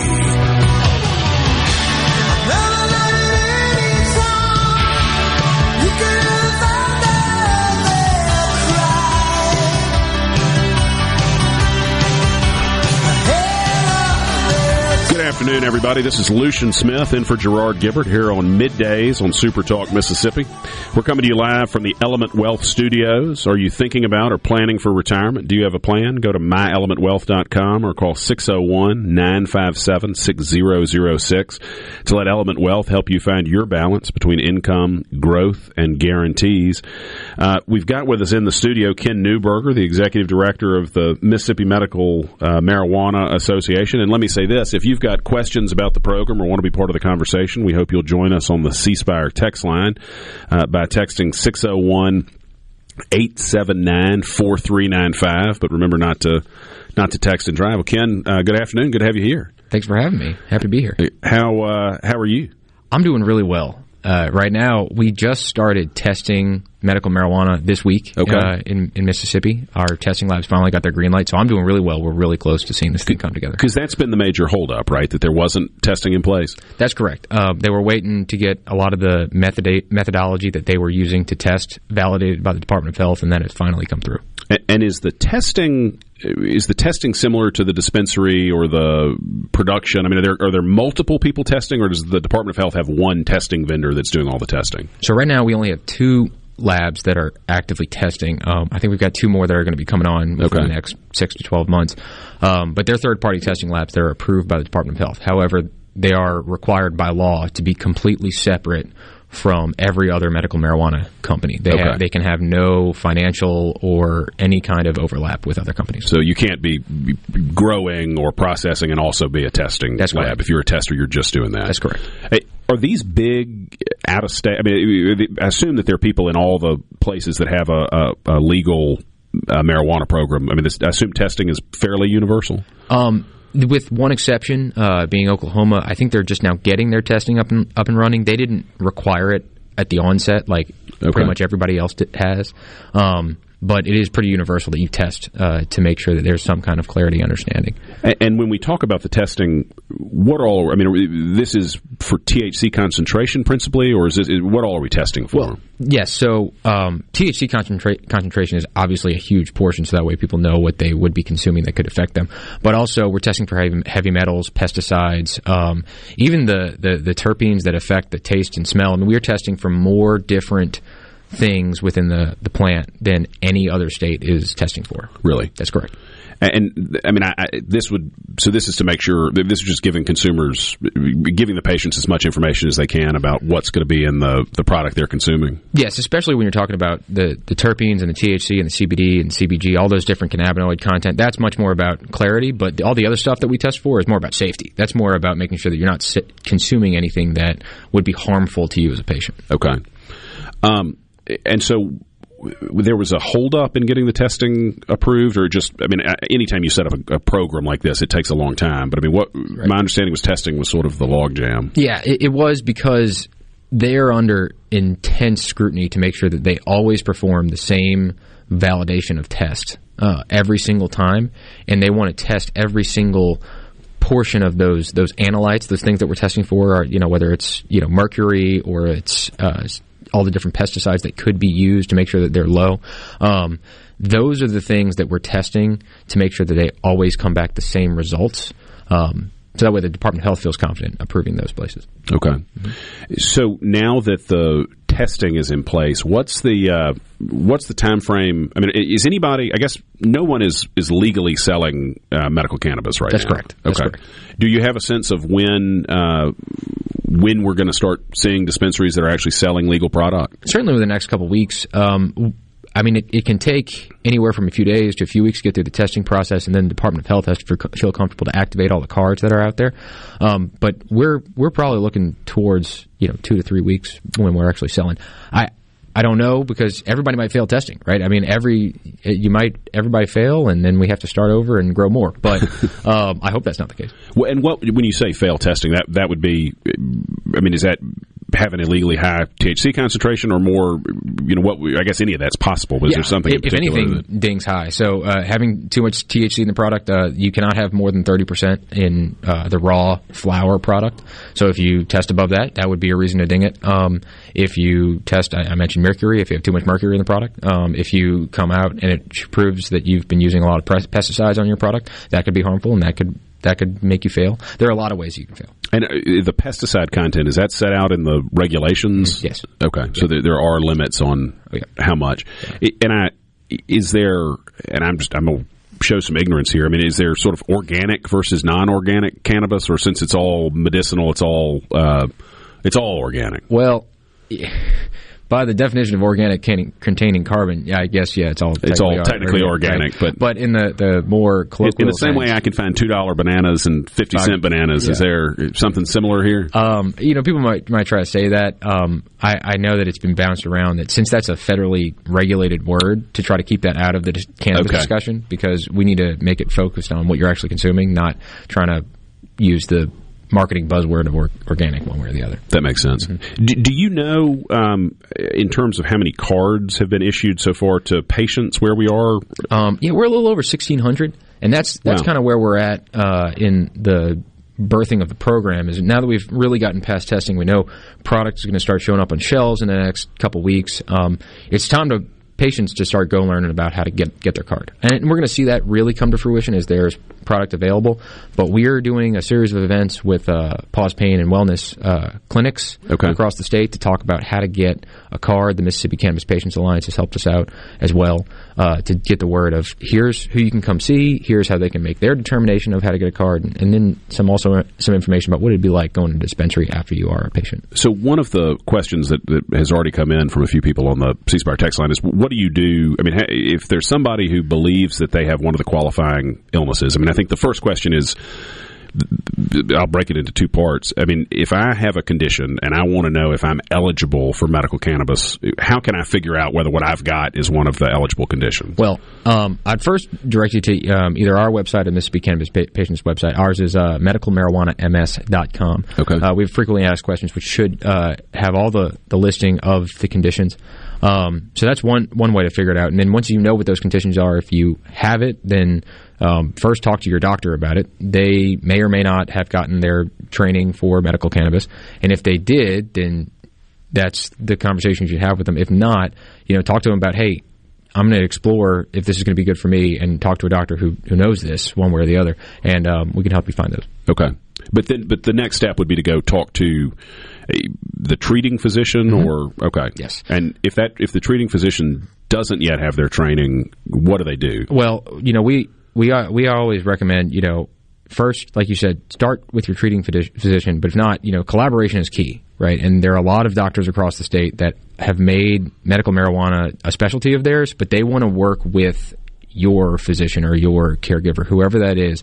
They want to have that conversation being more collaborative than not. Okay. Um, so I, I would say start with them, and then once you start exploring it, then reach out to us or, or reach out to the Patients Alliance and say, hey, I'm, I'm interested in this. Who should I talk to next? And, and can, because obviously the, the, the statute and the regs lay out very clearly what you can and can't do, and I know the, the Board of Medical Licensure has its own rules about it. I assume you're going to have some practitioners who, for whatever reason, are going to say, look, I'm, and just to give one example, you know, I'm fifty-five years old, I've been doing this for however long, I'm not interested in going and learning about medical cannabis, I do what I do. Can they say, well, you need to go see Doctor Smith, he's a guy I work with regularly? Yeah, that that's totally normal. I mean, that's a normal medical interaction, even if You when you yeah, saw your family, else. Exactly, right. and, and you said, "Hey, I'm, I'm not an oncologist. You need to go talk to an oncologist." Exactly. Right. Um, so that's that's what we're trying to promote in the, the medical side of things, is to keep the collaboration between different uh, physicians and, and nurse practitioners who can help guide those discussions uh, for their patients. So presumably, whoever your treating physician is, hopefully, if, if they believe you would benefit from medical cannabis but don't have their license to, to write cards, they could refer you to somebody who did. And we've seen that uh, happen quite a lot in the past really month. Uh, a lot of people have said, you know, I know how to treat uh, multiple sclerosis, but I don't entirely know how it interacts with medical cannabis. So um, go talk to somebody who does, and then come back to me, and then the three of us will talk about it. You know, and, and so it's been very nice to see that, that grow. Have you all – so have, they're obviously – I mean, clearly based on the way the, the initiative passed, uh, there's clearly a large number of people who are interested in this product. Um, I mean, are you still seeing – I mean, I, obviously, there's also a third of people who didn't want to see medical cannabis legalized in Mississippi. Are you seeing? Are y'all picking up a lot of pushback still from people? Not, not really. Um, we're hearing, you know, story after story of people who are just. It's super exciting for them to go and have this interaction. I haven't heard nearly as much pushback as we did back in twenty twenty. Okay. Well, Ken, can you stick with us for another Absolutely. Segment? Yeah. Uh, well, y'all, this is Lucian Smith in for Gerard Gibert here on Middays on Super Talk Mississippi. Yeah, stick with us after these messages for more discussion with Ken Newburger of the Mississippi Medical Marijuana Association.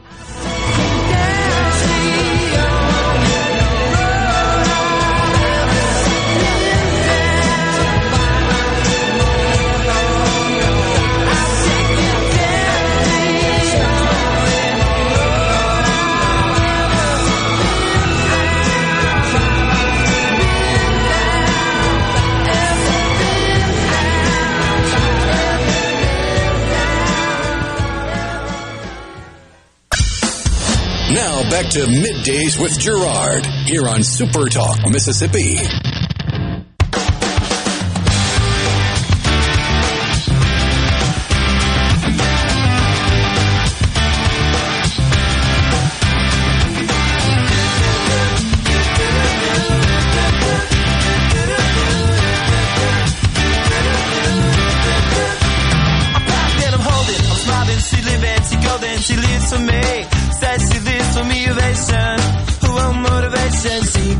Good afternoon, everybody. This is Lucian Smith in for Gerard Gibert here on Middays on Super Talk Mississippi. Coming to you live from the Element Wealth Studios. Uh, are you thinking about or planning for retirement? Do you have a plan? Go to my element wealth dot com or call six oh one, nine five seven, six oh oh six to let Element Wealth help you find your balance between income, growth, and guarantees. Well, with us in studio is still Ken Newburger of the Mississippi Medical Marijuana Association. I, I want to close the loop, Ken, on one thing that we were talking about before the break. Um, if people, and I assume as this program's getting up and running, you're, you may have doctors who don't know where to refer you, it, so they should probably go to your website, or or what, what should you do if your doctor says you need, you would benefit from medical cannabis, but I don't know anybody who can write you a card? Right. Um, yeah, I, I would say come to our website or go to the Mississippi Cannabis Patients Alliance uh, website. So it's either uh, medical marijuana m s dot com, which is our website, or m s canna patient dot com, which is the Cannabis Patients Alliance. Um, and we can help you find uh, a doctor, or or we can, if, if you really want, just reach out and I'll help facilitate finding a doctor to talk to your doctor yeah. um, about why it would be helpful, because we it's going to take that kind of person-to-person discussion to really get the word out. Now, one of the things, or sort of two provisions, and we were talking about this um, off the air, but two of the things that, that are in, is in the law and, and in the regulations, as I appreciate it, counties and municipalities could opt out. They could say, we're not going to be, uh, I don't know, you'd say wet or dry in the alcohol context. I don't know if there's a term of art in, in cannabis. You smoke free, uh, but but you could choose to be. We just opt in and opt out. We don't have special terms. It's just in or out. Well, if you've got ideas for special terms, you can you can send them to us at the C Spire text line at six oh one, eight seven nine, four three nine five. But about how many cities and counties at this point are, are choosing not to have it be legal? It, it's about twenty-five percent. Okay. Um, so it tracks pretty pretty much with the way that the vote went a couple of years ago. It, do you do you sense that some of those counties are going to opt back in at some point once once the program gets a little more operational? I do. I think we've seen quite a few opt in already just in this past year. I mean, I guess it's twenty twenty-three, but it was a very long twenty twenty-two. Um, and it, we saw quite a few places opt back in once licensure started and the regulations were understood, once there was a good understanding of what security standards were going to be. I think that was a big holdup for a lot of people.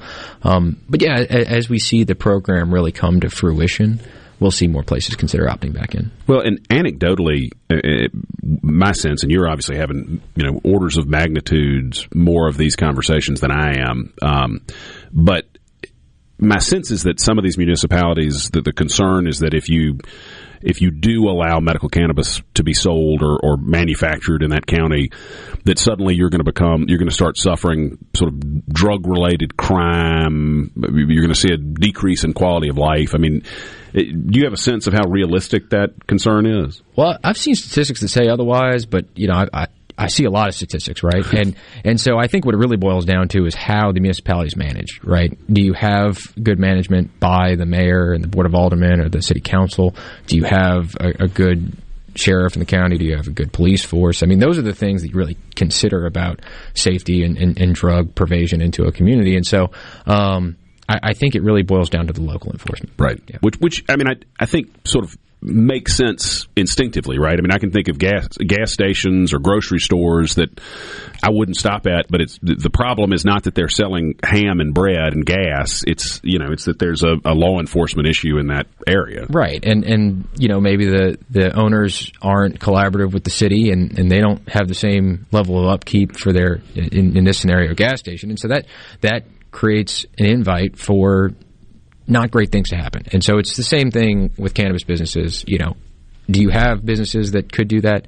Maybe. But we're trying to create the environment that is very collaborative and keeps cannabis working with local localities, so that way it's a healthy environment. Um, I know there are um, you know, the legislature's back in session. I've seen headlines that there are going to be tweaks to the medical marijuana law. I mean, do, do y'all have a position on uh, do y'all have a position on where what needs to be done legislatively this year? Yeah, we really have um, two main positions, which is uh, one, we want to make sure that it's as easy as possible for patients to to get the care they need. Right? We want patients to be able to go see their physician or their practitioner, and and that is just like getting any other prescription. You know, their certification is is what happens to them. Um, right now, it's a very onerous process. They also have to have a separate application um, to the Department of Health. Uh, we think that interacting, your interaction with your healthcare provider should should be it. Um, so we're trying to do our best to make sure that that is the end all be all of how to get a card is, is your your interaction with the healthcare professionals. Um, and beyond that, we want to make sure that all businesses are treated fairly, right? The the businesses, uh, the way it was written last year, had a very free market, open, equal treatment for all businesses. Um, you, everybody has the same standards, and so we want to make sure that stays where it is. Okay, and so but y'all are not pushing for any sort of major overhaul of the act this year? No, like I said a couple minutes ago, you know, we just started testing. We haven't sold a single ounce of medical cannabis in this state yet. I think we want to make sure that we, we get what we've done right and uh, not ask for major changes just yet. Yeah, well, I think that makes sense. Now, a lot of people, and I suspect people are on both, I suspect you have some people who are excited about this prospect and many people who are very deeply concerned about it. I mean, is this a step towards having a, a recreational or adult use program in Mississippi, and, and do y'all have a position on that?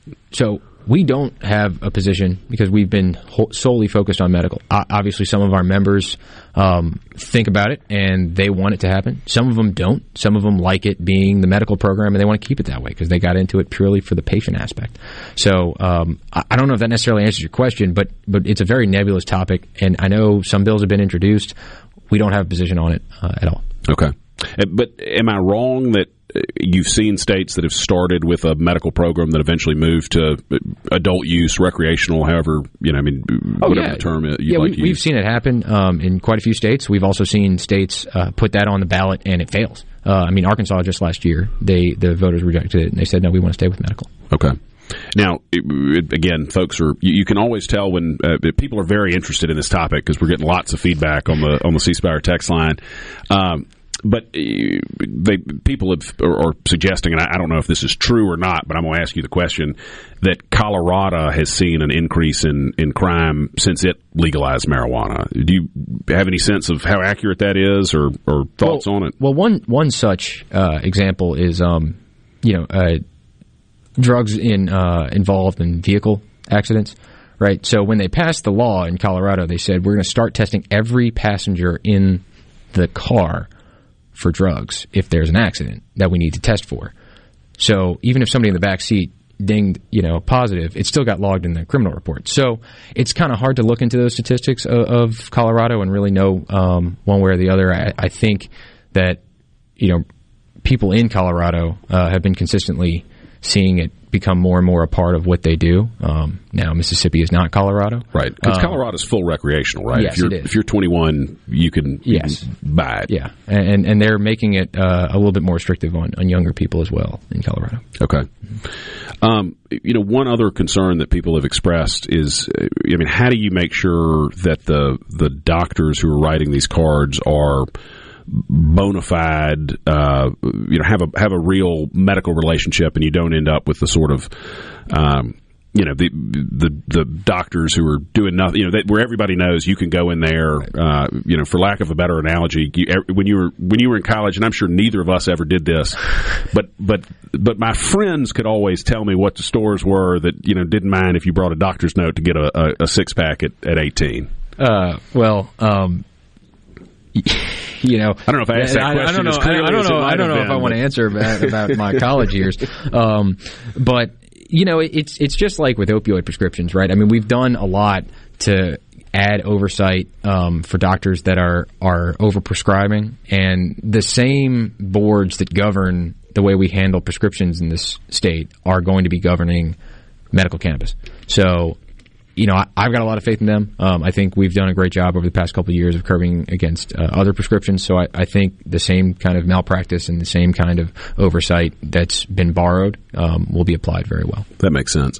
Uh, one other uh, question that I, I have both have gotten from a lot of people, um, is it true you can't buy a firearm from a federally licensed dealer if you're if you have a medical cannabis card? So there is there is a question on there about illegally using uh, medical marijuana.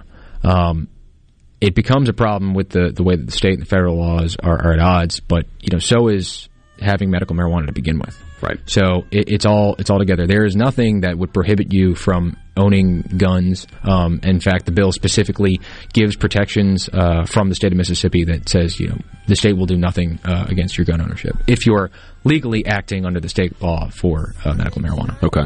And is there, and we've only got about thirty seconds here, is there any, I know Chuck Schumer had a bill to legalize at the federal level. Is there any movement on that right now uh, on this? There was some movement last year to handle the banking aspect um, and, and make sure that it's a lot easier for federally chartered banks to bank medical and recreational marijuana businesses. Uh, I don't know where that's going. Uh, I do hope that that does pass eventually because we need as much aid from the traditional um, businesses as possible. Okay. Well, look, Ken, you got time for one more segment? Sure. People are people are clearly very interested in this. It's, we all, it's this a fun is, topic. This is Lucian Smith in for Gerard Gibert here on Middays on Super Talk Mississippi.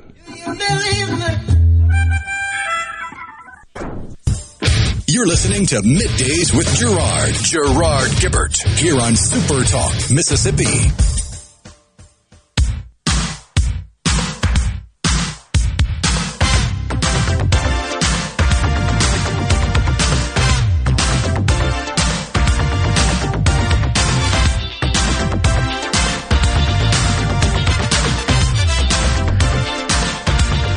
Good afternoon, everybody. This is Lucian Smith in for Gerard Gibert here on Middays on Super Talk Mississippi. We're coming to you live from the Element Wealth Studios. Are you thinking about or planning for retirement? Do you have a plan? Go to my element wealth dot com or call six oh one, nine five seven, six oh oh six to let Element Wealth help you find your balance between income, growth, and guarantees. Uh, with us in studio still uh, is Ken Newburger of the Mississippi Medical Marijuana uh, Association. Uh, somebody on the, the C Spire text line asked if you were paying to be on, Ken, and Ken is not. Uh, and it, I'm, I'd asked him to stay on for a third segment because based on the number of people engaging on this topic on the text line, I think we got a lot of listeners out there who uh, who want to talk more about the medical cannabis program. And if you want to be part of the conversation, I hope you'll join us. Text six oh one, eight seven nine, four three nine five. That's the C Spire text line, and uh, I will do my best in this last segment with Ken to uh, to get it addressed. Um, You know, one thing we were we, we've talked about a little bit before the, the, the break. There are, you know, me- medical cannabis is in this, or cannabis generally in, in the U S is in this sort of weird spot, as you know, where it is legal in some states, but technically, it is illegal at the federal level, uh, and obviously there are people who are arrested and prosecuted on a regular basis uh, at the federal level for violating the law.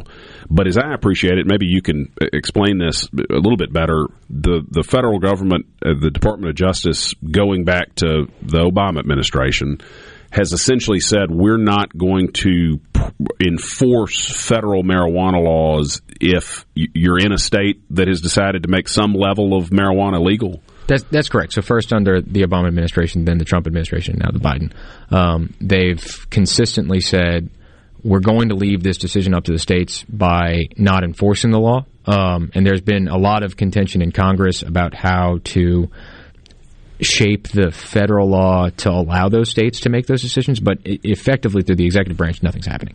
Um, and and it it's given a lot of clarity and help um, to companies across the state. I mean, as you said, we are uh, we're now I think at thirty-eight or thirty-nine medical marijuana states. So it's now a majority of states are are thirty-nine has some I, sort of program. It, it's either thirty-eight or thirty-nine. I know we were thirty-seven, and then at least one came on after us. Um, but a lot. It's not. But, I yeah, mean, when I was in high school, there were, I think California had a medical marijuana program, and that was that was it. Right. And, and they, the feds were still coming in and, and busting people in California right, periodically. Right. And and that's um, and that's. still happening because people are growing illegally in California, uh, even though they have a legal program um, due to poor oversight, I think, by, by the state.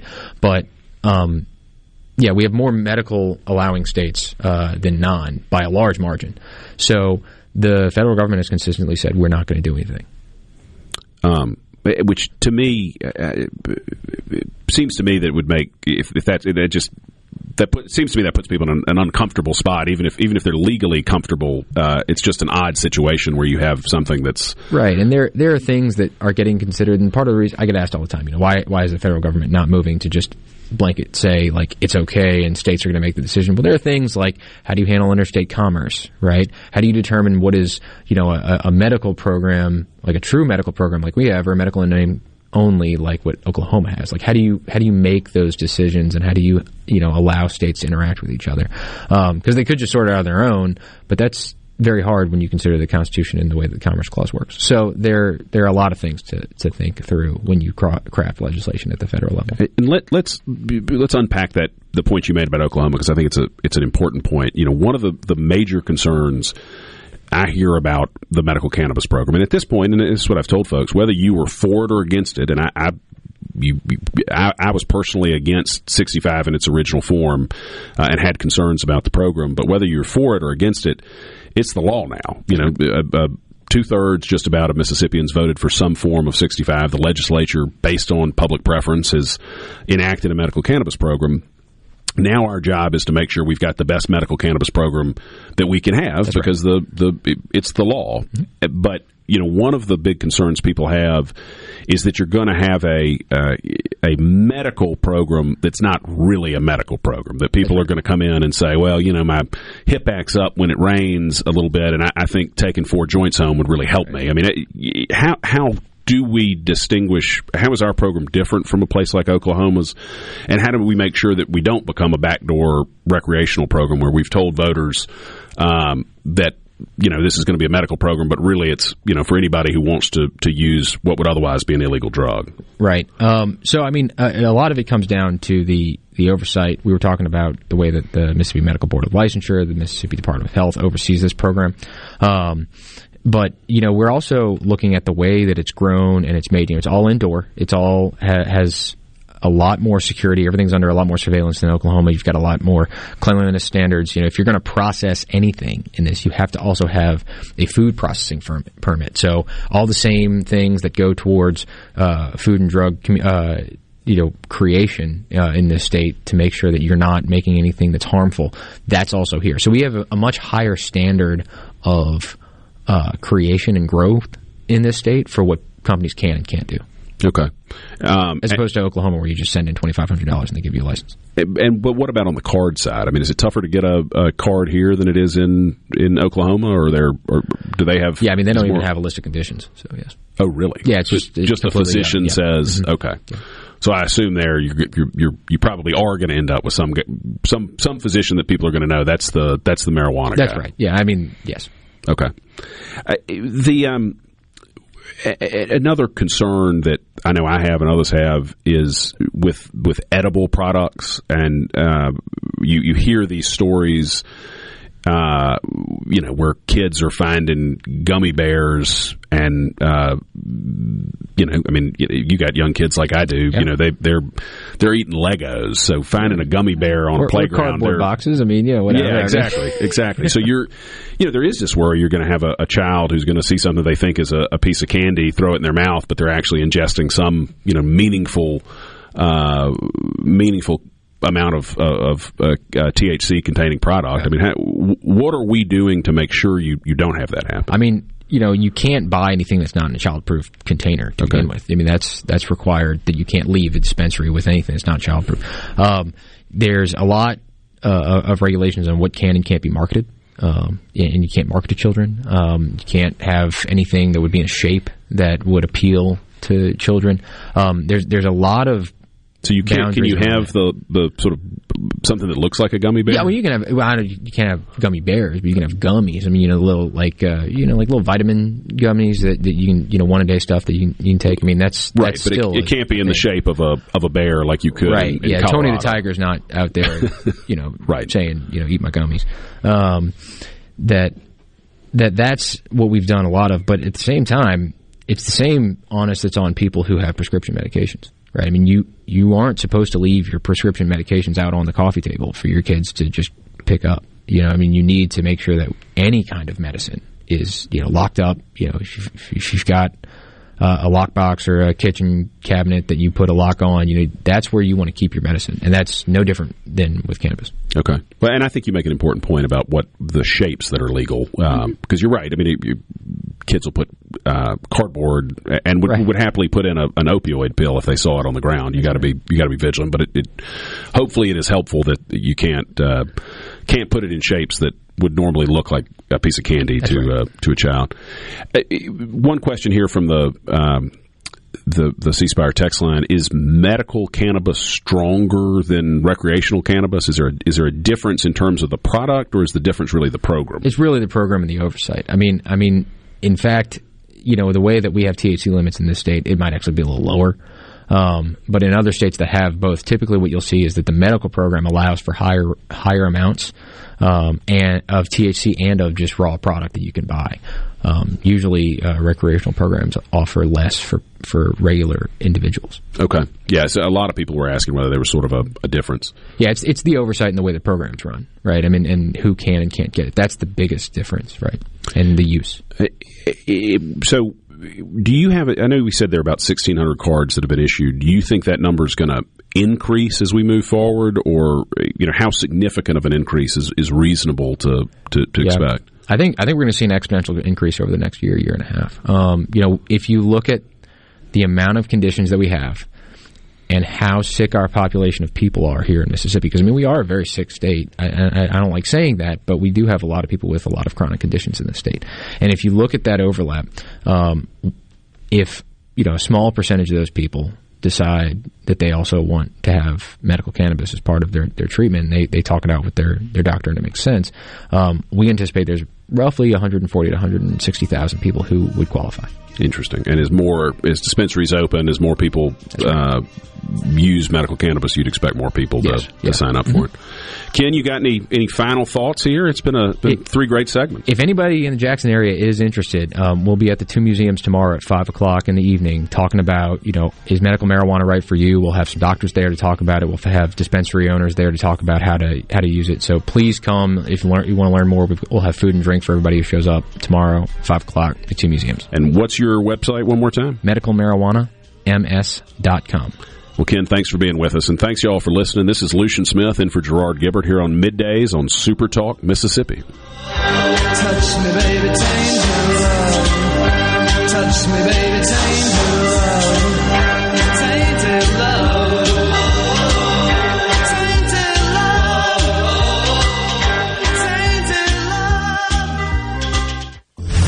You're listening to Middays with Gerard here on Super Talk Mississippi.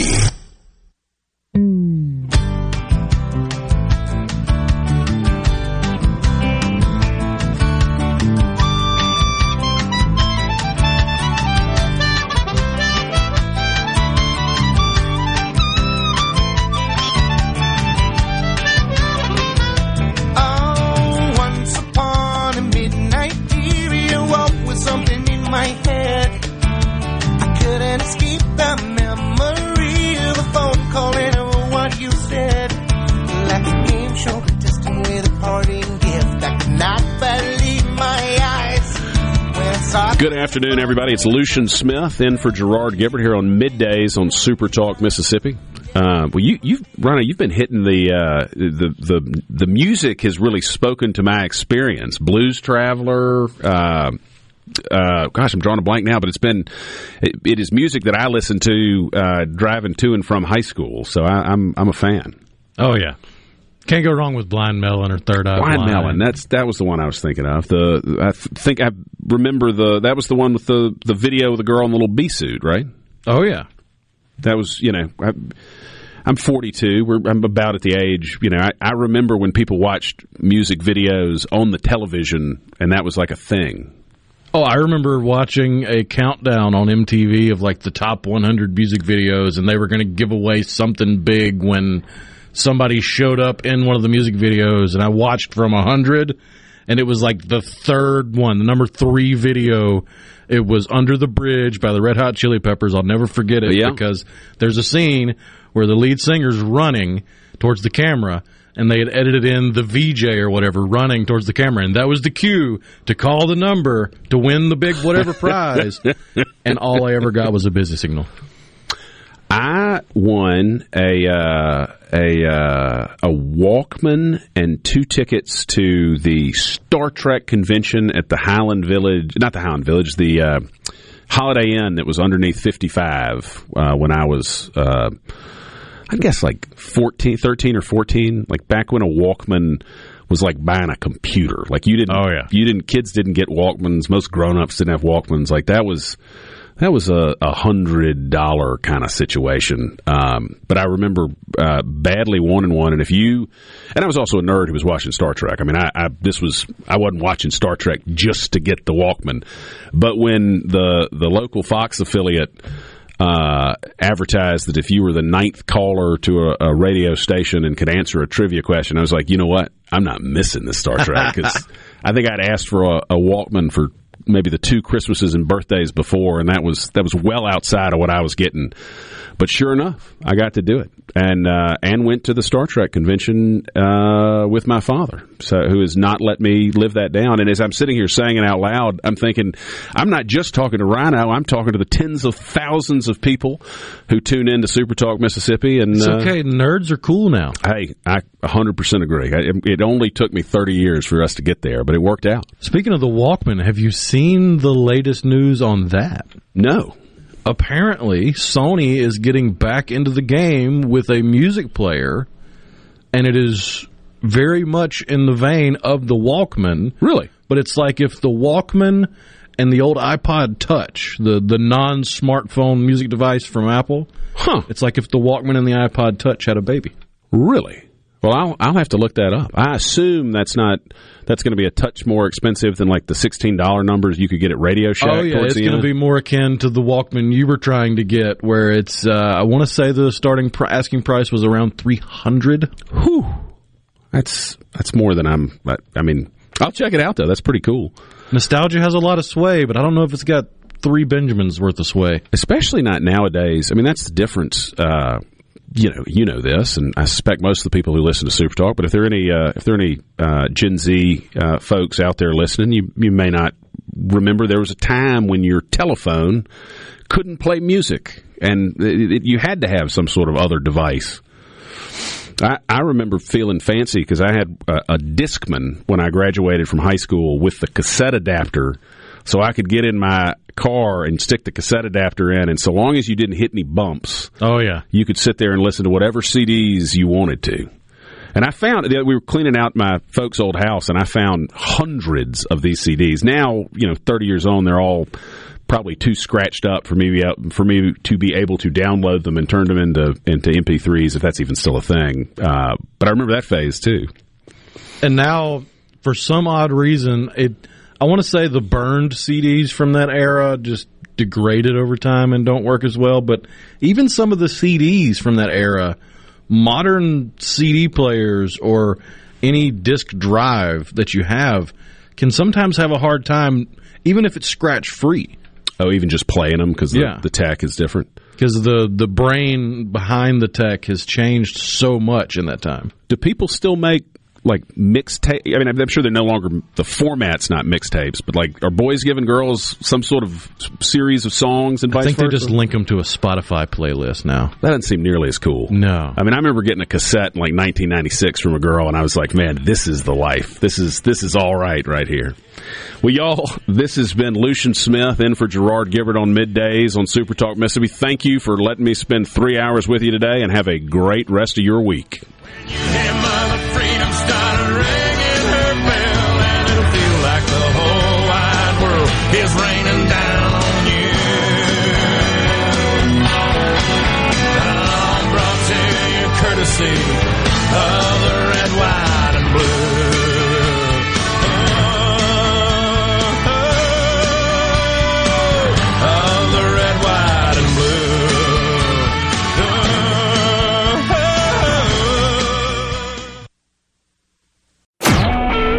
Super Talk Mississippi Media Production.